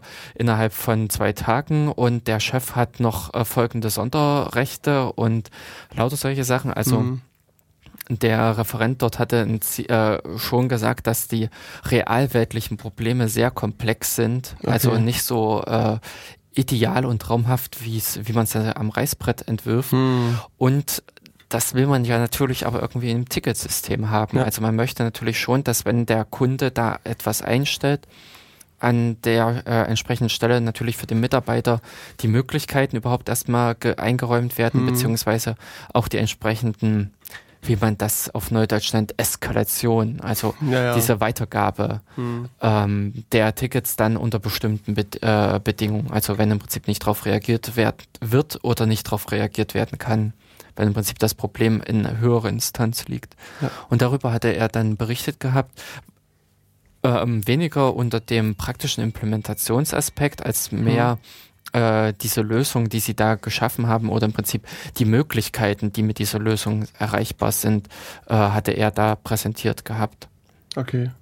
Und ja, mit dem Gedanken, also wer das im Prinzip braucht, wer im Prinzip ein Ticketsystem einsetzt, für was auch immer, seien es einfach nur Bugs oder seien es äh, wirklich richtig Kundenbeziehung und dafür irgendeine SLA, also ein Service Level Agreement genau. laufen hat, um damit die äh, gewisse Absprachen einfach einzuhalten, um gewisse äh, Reaktionszeiten zu garantieren oder zu äh, ja, zu versprechen. Äh, das wäre ist da ein interessantes System hierfür. Kann mhm. sich im Prinzip an diesen Vortrag mal dranhängen und mal die Folien überfliegen. Ich glaube, ich hatte ich das jetzt richtig gesehen auf der. Ja, die Folien stehen schon. Nee, die Folien, also es gab nur so ein Kurzpaper auf der, auf der Webseite. Die Reihenfolien so. sind, äh, äh, sind noch nicht da. Aha, okay. Ähm, ja, aber wenn die im Prinzip dann kommen, dann ist es wahrscheinlich auch mit, dass man damit drüber gehen, also äh, schon interessant, dass man die erstmal liest. Ähm, hm. Ja. Also ich habe jetzt gerade noch geguckt, weil es gab sozusagen parallel zu dem Vortrag noch einen Vortrag äh, Mercurial Experimente ah. für Fortgeschrittene. Mhm. Und ähm, warst du drin? Da war ich nicht drin, aber ich bin nur deswegen drauf gestoßen, weil ich äh, gestern meinen Podcast-Player angemacht hatte und den Import This Podcast hörte. Hm. die äh, bei, äh, also der Frank Becker und Markus, die haben gerade über das Thema Mercurial halt dort ein bisschen gesprochen und, und halt so von Grund auf mal ein bisschen erklärt, wie Mercurial funktioniert und, und so weiter und so fort. Und äh, also sozusagen, wer in dem Vortrag war, dem kann man nur den hm. Import This Podcast jetzt gerade die letzte Folge, also ich werde es wieder verlinken, hm. äh, anhören, äh, empfehlen. Ja. No. Interessant. Also vor allen Dingen ich, äh, diese Fortgeschrittene, das ist meist auch interessant. Also ja. ähm, ich habe äh, eigentlich gar keine Ahnung von Mercurial. Also ich habe es hm. bisher noch nie eingesetzt. Deswegen committest du auch nie in unser ja, Datenkanal ja. Ich habe ich hab das noch nicht mal installiert. ich frage mich, warum ich immer so fleißig da rein committe. Und ähm, also ich bin wirklich, wirklich, wirklich äh, sehr überzeugt von Shit und bin immer wieder baff, was man damit alles machen kann. Unter Umständen hat man dann nach Abschluss einer Arbeit einen Kommandozeilenbefehl oder eine Kommandozeile von 200 Zeichen oder sowas. Mhm. Oder ein kleines Skript nochmal von 20 Zeilen. Aber ähm, es ist Wahnsinn, was man eigentlich damit alles so umsetzen kann und was man alles hinbekommt. Das geht jetzt mittlerweile bei mir sogar in so in Richtung Statistikbereich. Wann wurden wie welche Zeilen in welchem Umfang geändert? Wer macht diesen und jenen Kram? Mhm. Ähm, das ist Wahnsinn. Und eben heute selbst habe ich wieder Bisect erlebt. Also ich weiß nicht, mhm. ob es da das Pendant bei Mercurial gibt. Aber das genau. ist einfach traumhaft. Du hast deinen mhm. kaputten Commit, der aktuelle Stand, du hast deinen guten Stand, der Kunde berichtet dir, ich konnte das doch aber noch vor zwei Wochen machen. Ja guckst nach, ja, hat, hat, der Kunde hat recht, das ging früher mal. Hm. Tja, Shit, Bisect angeworfen, jemanden hingesetzt, hier klick mal und dann sagst du immer gut oder schlecht. Hm, genau. Und nach einer Viertelstunde oder sowas kommt er wieder, äh, das geht nicht weiter. Ja, und da steht dann eben die Anzeige, der Commit da ist schuld. Ja, ja, genau. Und das ist echt klasse. Das ist im hm. Prinzip, wenn man Shit so im um, größeren Stil hat, also ich habe das auf dem Kernel schon gemacht, wo man dann eben seine 20.000 Commits, also wirklich jetzt ja. 20.000, das ist jetzt keine irgendwie äh, ja, äh, hochgespielte Zahl. Ja, ja. Normal wenn man da im Prinzip mal von Version äh, über zwei, drei äh, Major äh, Releases hinweggeht, mhm. äh, führt ein Bisect eben in äh, logarithmischer Ze äh, oder logarithmischer Anzahl durch. Ja, genau. Das ist im Prinzip inhärent dieses Algorithmus, mhm. dass man da eben so eine Menge von 20.000 äh, mit 15 ja. Schritten durchsuchen kann. Mhm. Also das ist dann Wahnsinn, wenn man im Prinzip sagt, ja. okay, äh, man arbeitet richtig mit dem System, man hat genau. viele Commits und kann aber auch super noch auf dieser Menge arbeiten. Mhm. Und das finde ich immer wieder am Dings interessant. Ja. Wobei es eben hier interessant gewesen wären, was die fortgeschrittenen Einsätze von Mercurial gewesen wären. Ja. Also ja. da müsste man wieder auf den Vortrag dann warten, ja. wenn er dann effektiv mal den dann äh, mal hören, zu hören. Ja, genau. Ja, also ich hatte dann 17 Uhr meine Key-Signing-Party, ah, die ich mh, hm, äh, von stimmt. Frank wieder übernommen habe. Mhm. Und deswegen äh, war also Konntest für mich quasi jetzt der ja. Tag beendet. Und ich habe mich dann sozusagen der Folgeveranstaltung gewidmet, der sogenannten Chemnitzer Catering-Tage. und habe dort das Abendprogramm noch ein bisschen genossen. Ja, und ich bin in den Vortrag über Emacs gegangen. Ja, genau. So. Ein äh, anständiges Werkzeug. Anständiges Werkzeug Emacs. Und, äh, ach so, nee, es lief von der Werkzeugreihe. Äh, ähm, ja. Aber ähm, keine Ahnung, ich habe da eigentlich also einen Blabla-Grundvortrag und ähnliches hm. äh, erwartet. Es war einfach nur noch der Vortrag, der letzte halt. Aber, hm. also, hier, es darf sich jeder ärgern eigentlich, der nicht drinne war, kann ich sagen. Echt? Ja. Also der Vortrag, ich fand den so genial gemacht von der Art und Weise her. Also es war jetzt nicht das tiefgründige, äh, man hat ja jetzt nicht gerade den Lisp-Fu präsentiert ja, ja. und da, wo man drauf guckt und sieht nur Klammern, mhm. sondern es war von der Arbeitsweise her. Und ich weiß, dass mein Mithörer, der mit drin war im Vortrag, gesagt hat hinterher, und jetzt gucke ich mir Emacs an. Ja, also ich benutze erreicht. jetzt, ja. ja und ja. das war auch wirklich so, wie der Mensch das aufgebaut hat, wie der mhm. Referent das angegangen ist. Von den äh, Fragestellungen her, von mhm. den äh, Dingen, die er gezeigt hat, war das wirklich auch richtig motivierend. Okay. Es ist ja wirklich, man startet den Emacs und äh, sieht dann irgend so was Kryptisches, so ein Kram. Ja, ja. Aber er hat halt als erstes erklärt, wie komme ich aus dem Emacs wieder raus, wenn ich ihn aus Versehen gestartet habe. Und so hat er so peu à peu auch äh, diese kleinen Krücken und die ich selbst noch verwende. Sowas, mhm. äh, wie ist die Tastenkombination für blöde Funktion? Merke ich mir nicht, aber es gibt ja ein Menü. Mhm. wo man nachgucken kann. Solche Dinge hat er im Prinzip ja. erläutert, die für den Einsteiger, glaube ich, wahnsinnig hilfreich sind. Mm. Äh, ist auf solche Dinge Schriftgröße anpassen, was ja oftmals auch ein Stimmt, Problem ja. ist. Ich starte den Emacs und es ist so ein piepslich kleine Schrift mm. oder monströs groß. Mm. Per se kann ich überhaupt nicht mit dem Ding arbeiten. Und hier waren also erstmal diese Anleitung, diese Schritte, wie kann ich mhm. mir im mhm. Prinzip grundlegend erstmal das Ding herstellen. Ja. Ähm, er hat dann im Prinzip auch so zum, zum Schluss hin ist er natürlich dann in diese Features reingegangen. Äh, Emacs Calc. Sagt mhm. er das was? Ja, ja, klar. Mhm. Okay. Also dieses Problem, man hat da irgendwie so ein paar äh, Sachen und möchte die, eine äh, ne, ne Tabelle, genau. Mhm. Er hat mit, mhm. mit dem Org-Mode eine Tabelle aufgebaut, äh, dann konnte man im Org-Mode auch rechnen. Man ja, konnte im genau. Prinzip was zusammenrechnen. Dann hat er das ausgeschnitten, mhm. als Vektor im Kalk eingefügt, eine andere mhm. Spalte dazu genommen, die dann im Prinzip äh, die zwei Vektoren multipliziert, mhm. hatte die Ergebnisse, hat die dann wieder zurückgebracht. Mhm. Also wenn man sich im Prinzip diesen Schluss, das war dann einfach nur noch zum Staunen, ja, ja. Wo, wo er das dann gezeigt hat. Das mhm. ist das, wo es dann langsam so in dieses Ding reinging. Ähm, was man im Prinzip so alles erreichen kann oder was im Prinzip dieses kleine Betriebssystem einem mm. da bietet. Also wenn es da schon keinen Editor mitbringt. ja. Äh, Wobei, also du das. kannst ja auch im Org-Mode selbst rechnen, deswegen mich wundert, dass genau, er hatte Kalk da, also den quasi Umweg zu Kalk gegangen ist. Na, hast du eine Vektormultiplikation?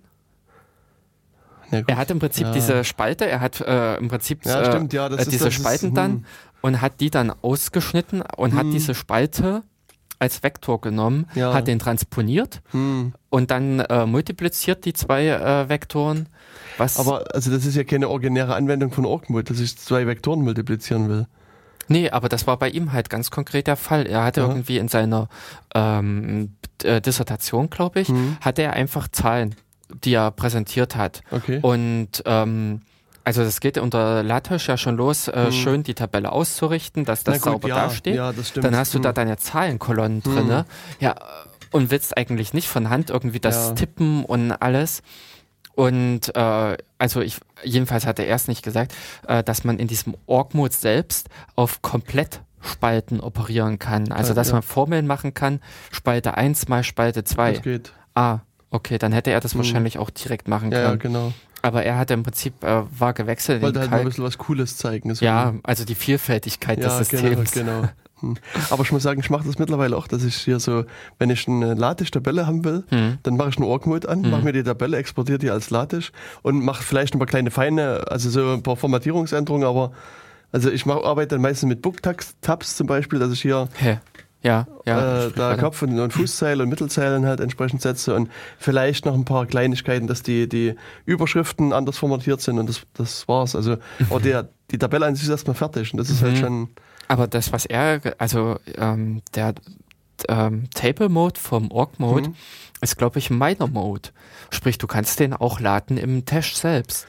Du ja, solltest das, das im Prinzip gar nicht hin und her, sondern du solltest das direkt im Tash-Dokument äh, selbst. Da müsste ich mal die Doku lesen. also bisher machst du echt so, dass ich den Org-Mode anmache und sage Und dann drücken, aber ja, genau. ist, mh, klar. Hm. Und an der Stelle, ähm, also ich selbst fand den Vortrag im das war der, äh, wo diese Cheat Sheets ausgeteilt mhm. wurden und äh, da das Publikum auch mit äh, gut beteiligt wurde. Ja.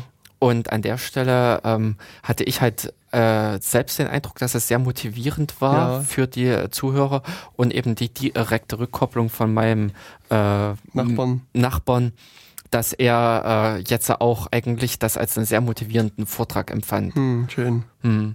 Das, also wenn der rauskommt, äh, den unbedingt angucken. Okay. Den fand ich wirklich klasse. Ja, und dann war sozusagen der Wechsel der Tage? Oder gibt es genau. da irgendwas? Nee, nee, nee, also das war dann für mich auch wieder die Heimfahrt. Mhm, no.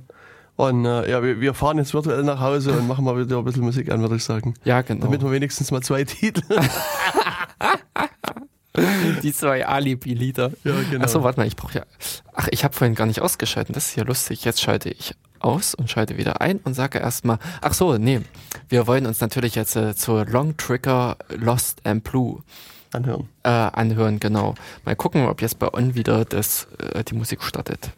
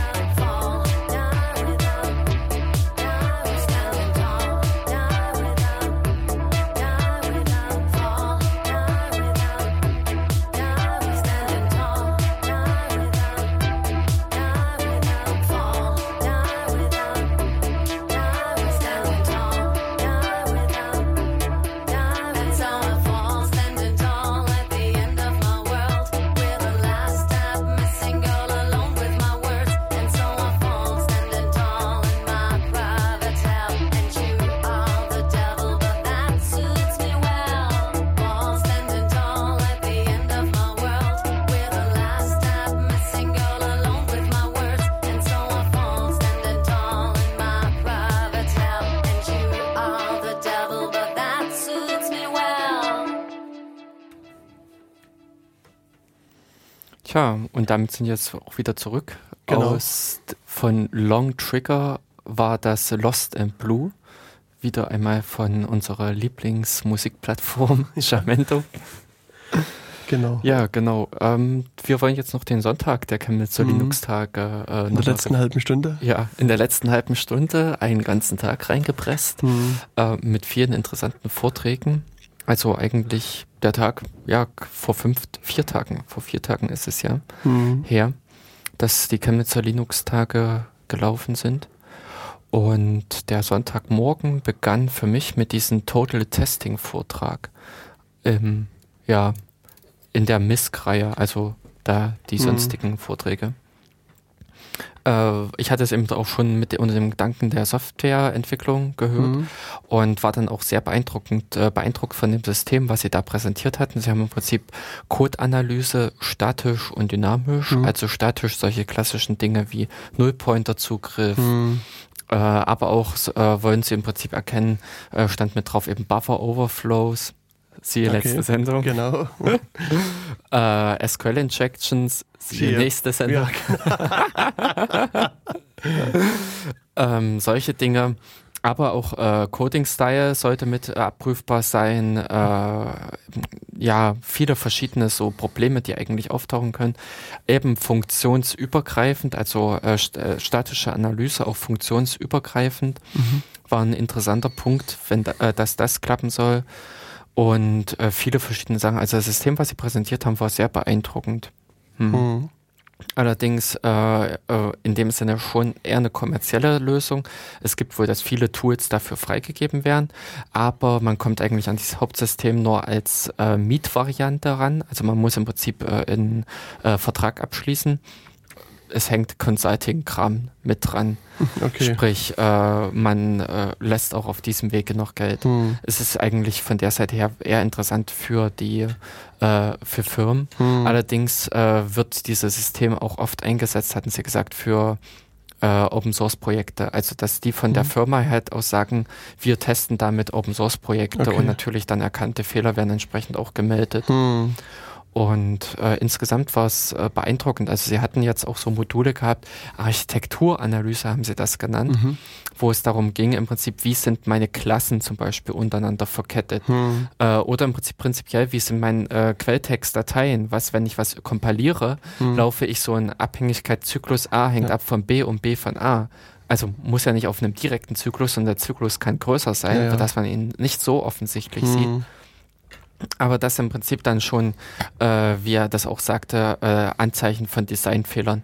Da ist mhm. dann irgendwas anderes faul. Entweder sollte man äh, gemeinsam Komponenten rausziehen oder äh, andere Dinge. Hm. Und an der Stelle, es war, er hatte auch ein Beispiel gebracht, wie sie da im Prinzip so einen kleinen verkehrten Quelltext mit Nullpointer-Zugriff oder nicht erreichbarer Code, ähm, hm. äh, sinnlos Code, also das im Prinzip eine Funktion war und es wurde ein statischer Wert zurückgegeben. Da brauche ich vorher nicht 20 Mal eine Weilschleife durchlaufen. Ja, ja.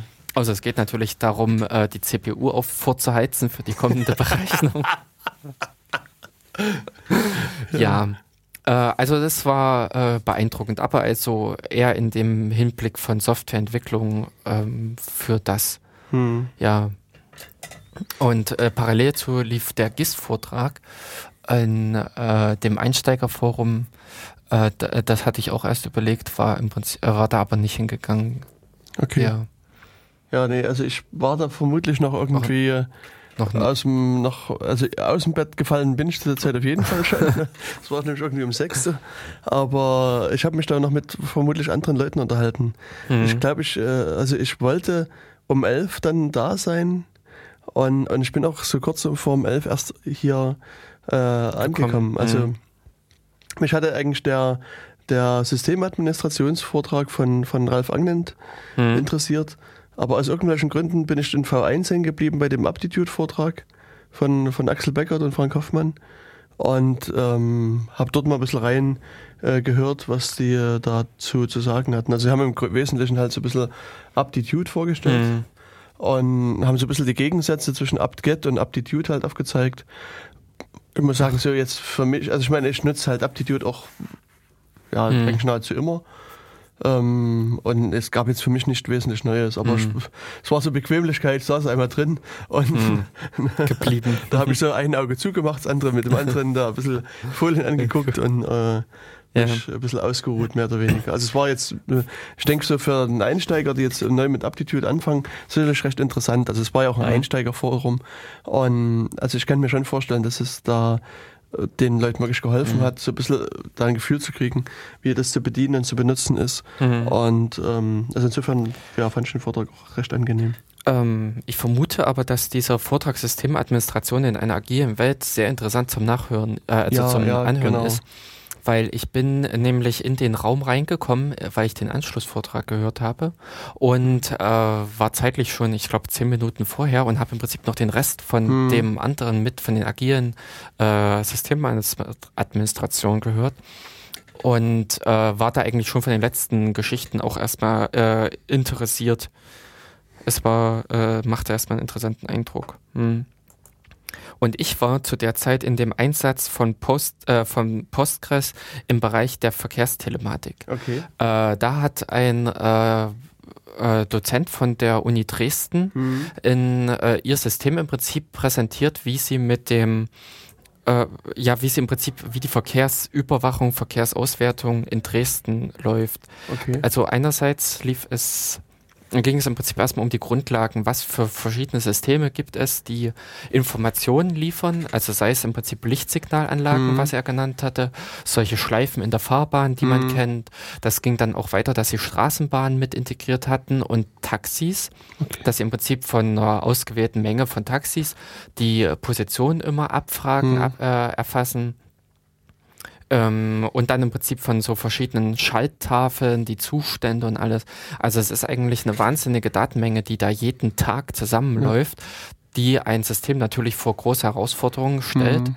in der Abarbeitung und Auswertung. Aber, und da ging er dann im Prinzip dazu über, es gibt ja im Postgres auch entsprechende Erweiterungen mhm. für solche Sachen, also dieses GIS-Modul im Konkreten, mhm. womit man dann auch schon wieder wesentlich angenehmer irgendwelche Auswertungen machen kann. Also Umkreissuche, mein Taxi steckt dort, äh, was ist noch alles, oder welche Taxis befinden ja. sich noch in dem Umkreis.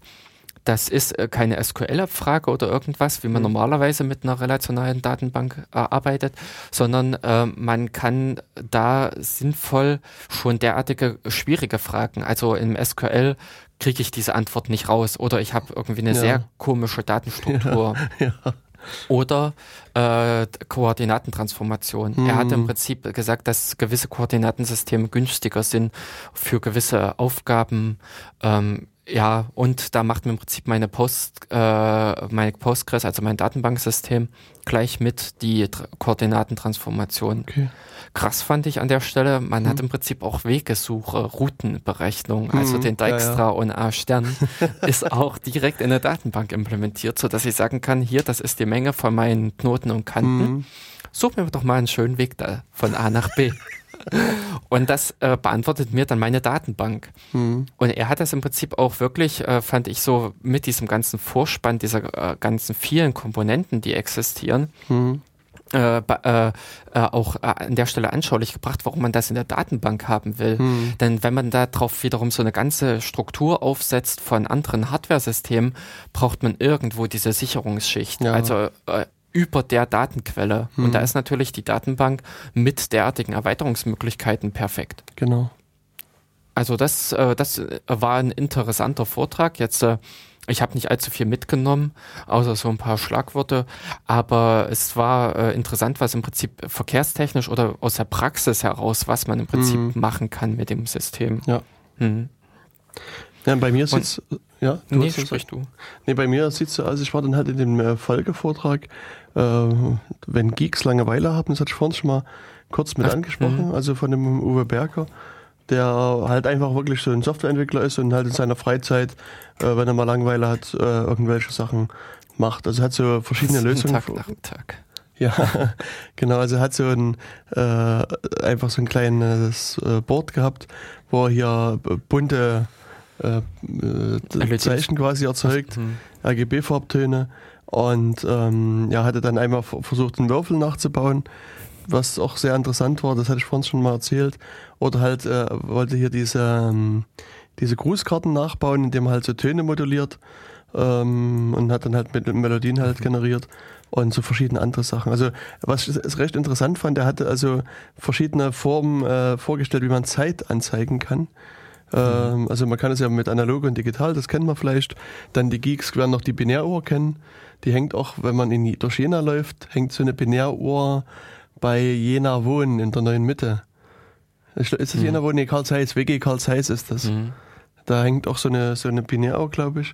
Und er hatte halt so eine Berliner Uhr und hatte halt vorgestellt, wie er diese Berliner Uhr macht. Aber dann müsst ihr am besten mal googeln, weil, also er hat auch hier leider nicht erklärt, wie die Uhr abzulesen ist. Mhm. Also die besteht aus so roten und gelben Blöcken und die irgendwas machen, aber sozusagen ist völlig, also mir ist unklar geblieben, wie die Uhr funktioniert. Äh, sieht halt eben wirklich komplett anders aus und, und dadurch vielleicht auch ein bisschen interessant. Also, und ich muss sagen, da, da mangelt es halt im Vortrag, dass er sehr nette, coole Spielereien halt vorgestellt hat, aber nicht die Technik. Nicht die Technik, also weder mhm. die Technik noch dahinter, also hat es zu wenig erklärt und mhm. hat sehr, sehr viele Beispiele gebracht.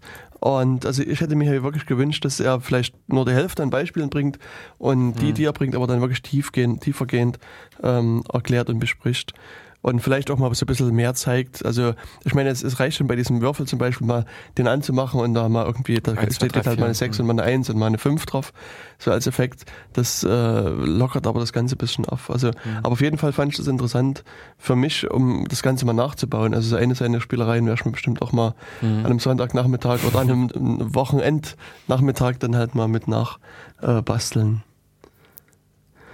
und dann, achso, dann waren wir beide, das war dann der, ein, oder nee, wo warst du von 12 ich, bis 1? Von 12 bis 1 war ich bei den Tastchuckler.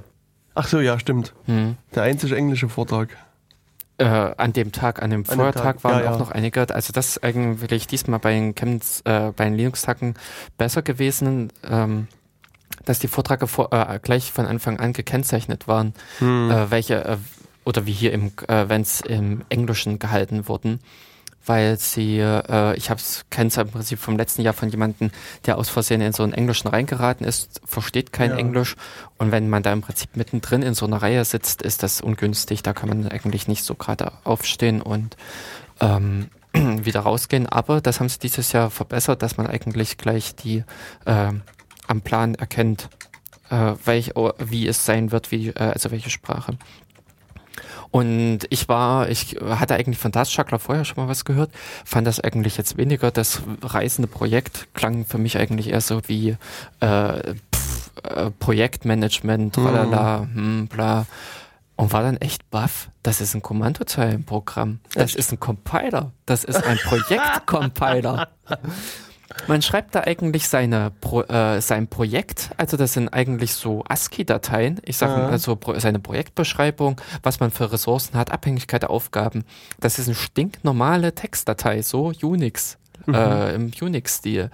Und hinterher schiebt man das durch den Task-Juggler durch. Der schüttelt da mal eine Runde rum und liefert dann einen Projektplan raus.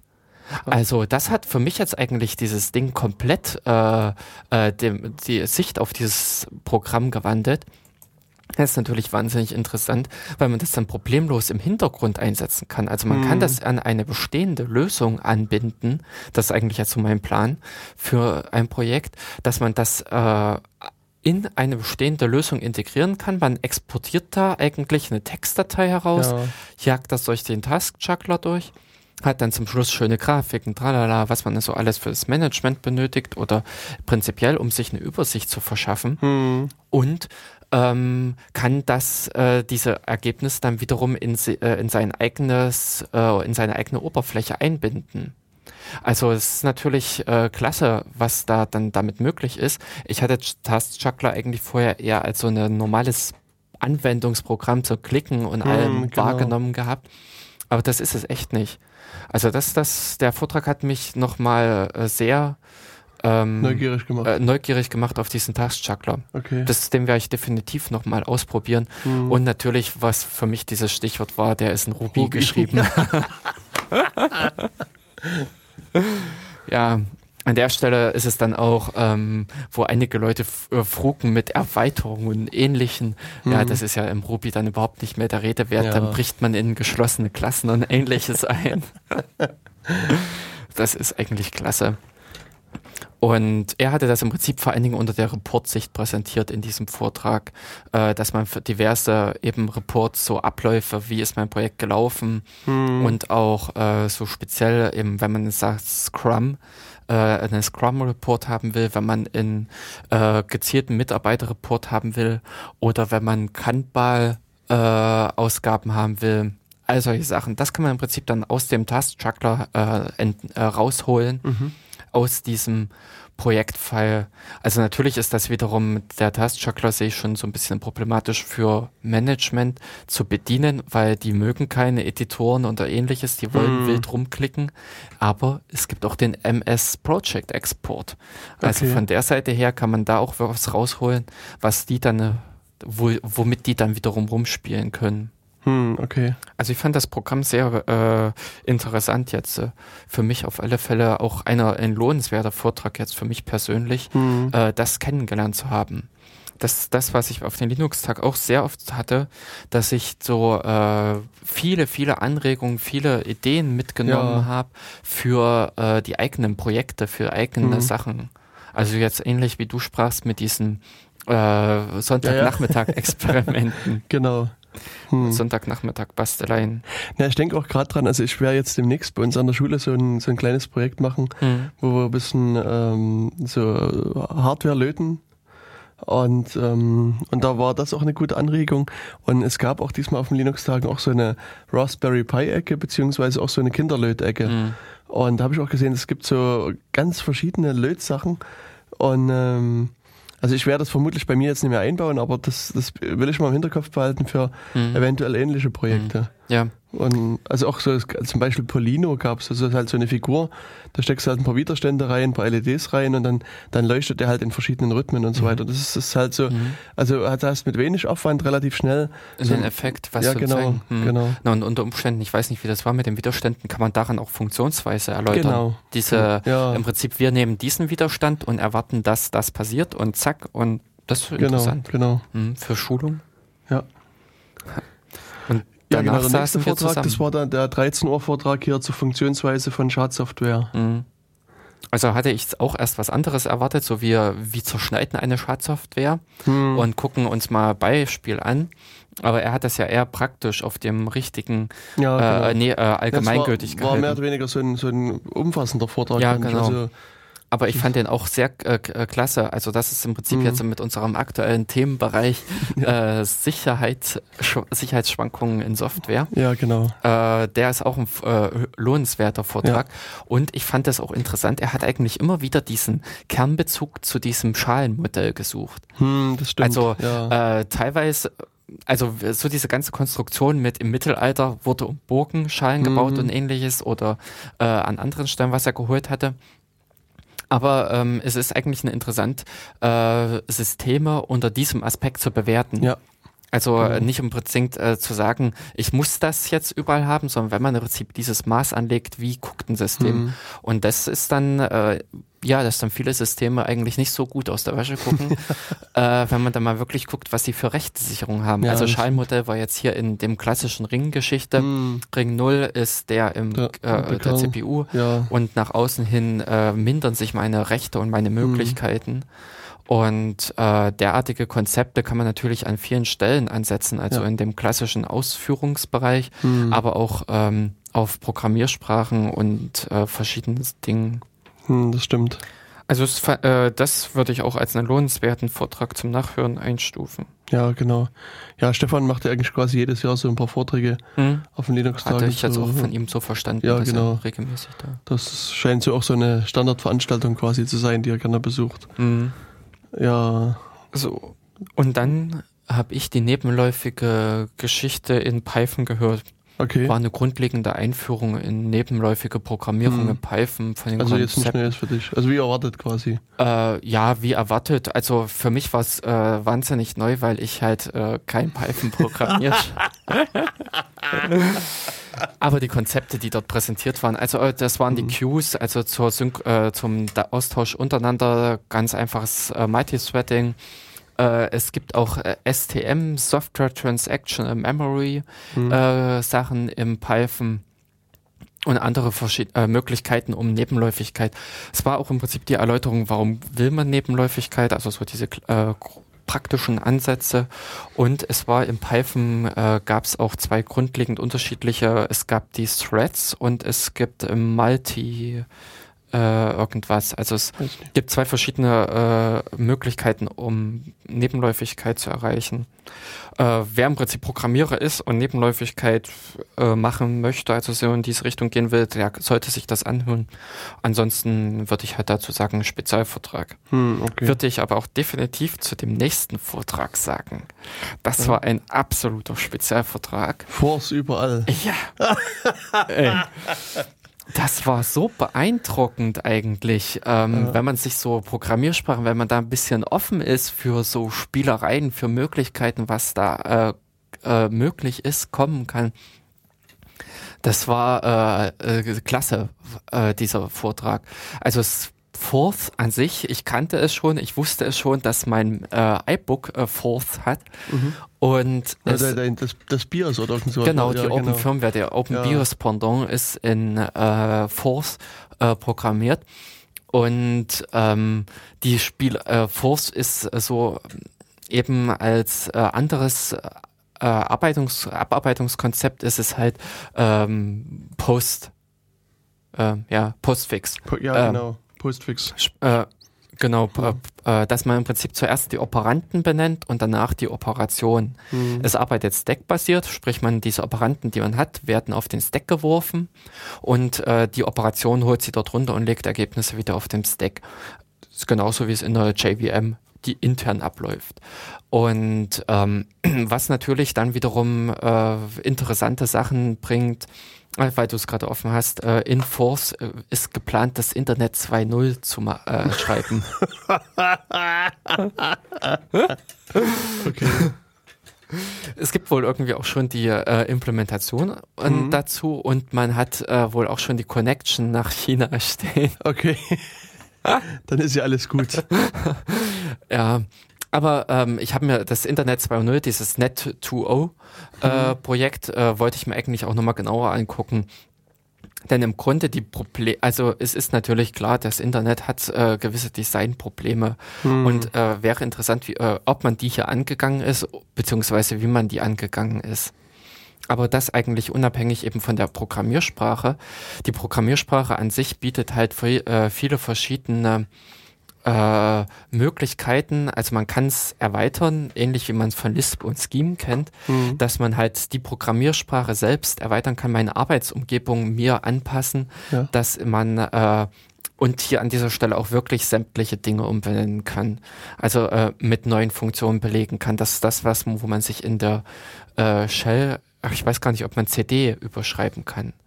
Aber äh, äh, in der, in der Bash kann man ja auch gewisse äh, ja, ja. Konstrukte neu mhm. definieren. Und es gibt äh, diese eine Forkbombe, basiert ja auch darauf, dass man den Doppelpunkt neu ja, definiert genau. und äh, solche ähnlichen Geschichten kann man auch in Force machen. Er hat zum Beispiel okay. auch den aus dem Mal ein Plus gemacht okay. und dann im Prinzip seine Programme laufen lässt und nichts funktioniert mhm. mehr. Also man kann das im üblichen Sinn äh, für gute Dinge benutzen und das ist eigentlich dann der wahnsinnige Vorteil, wenn man diese Mächtigkeit einer Sprache hat, mhm. dass man dann sehr schön äh, programmieren kann, sehr angenehm und das, das, wo er dann auch sprach, man kann halt komplexe Probleme in mhm.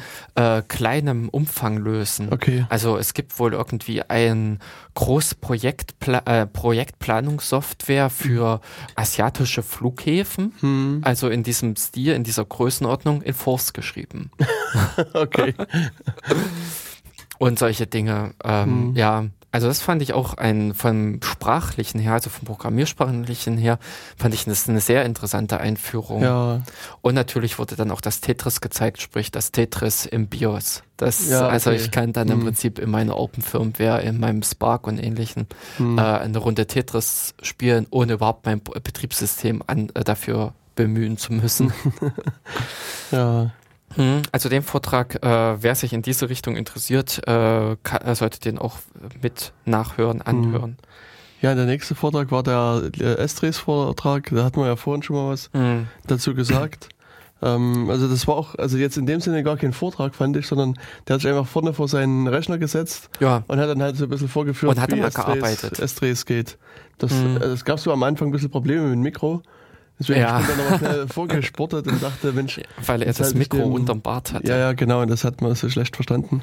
Aber das, irgendwie ging es dann doch. Also, ich meine, ich saß eh ganz vorne, deswegen, ich habe ihn gut verstanden, aber äh, mhm. ich dachte, so könnte ich ihm vielleicht noch ein bisschen bilden. Mhm, das ist halt dann immer nachteilig bei der Aufzeichnung, wenn für die Aufzeichnung ja, die, genau.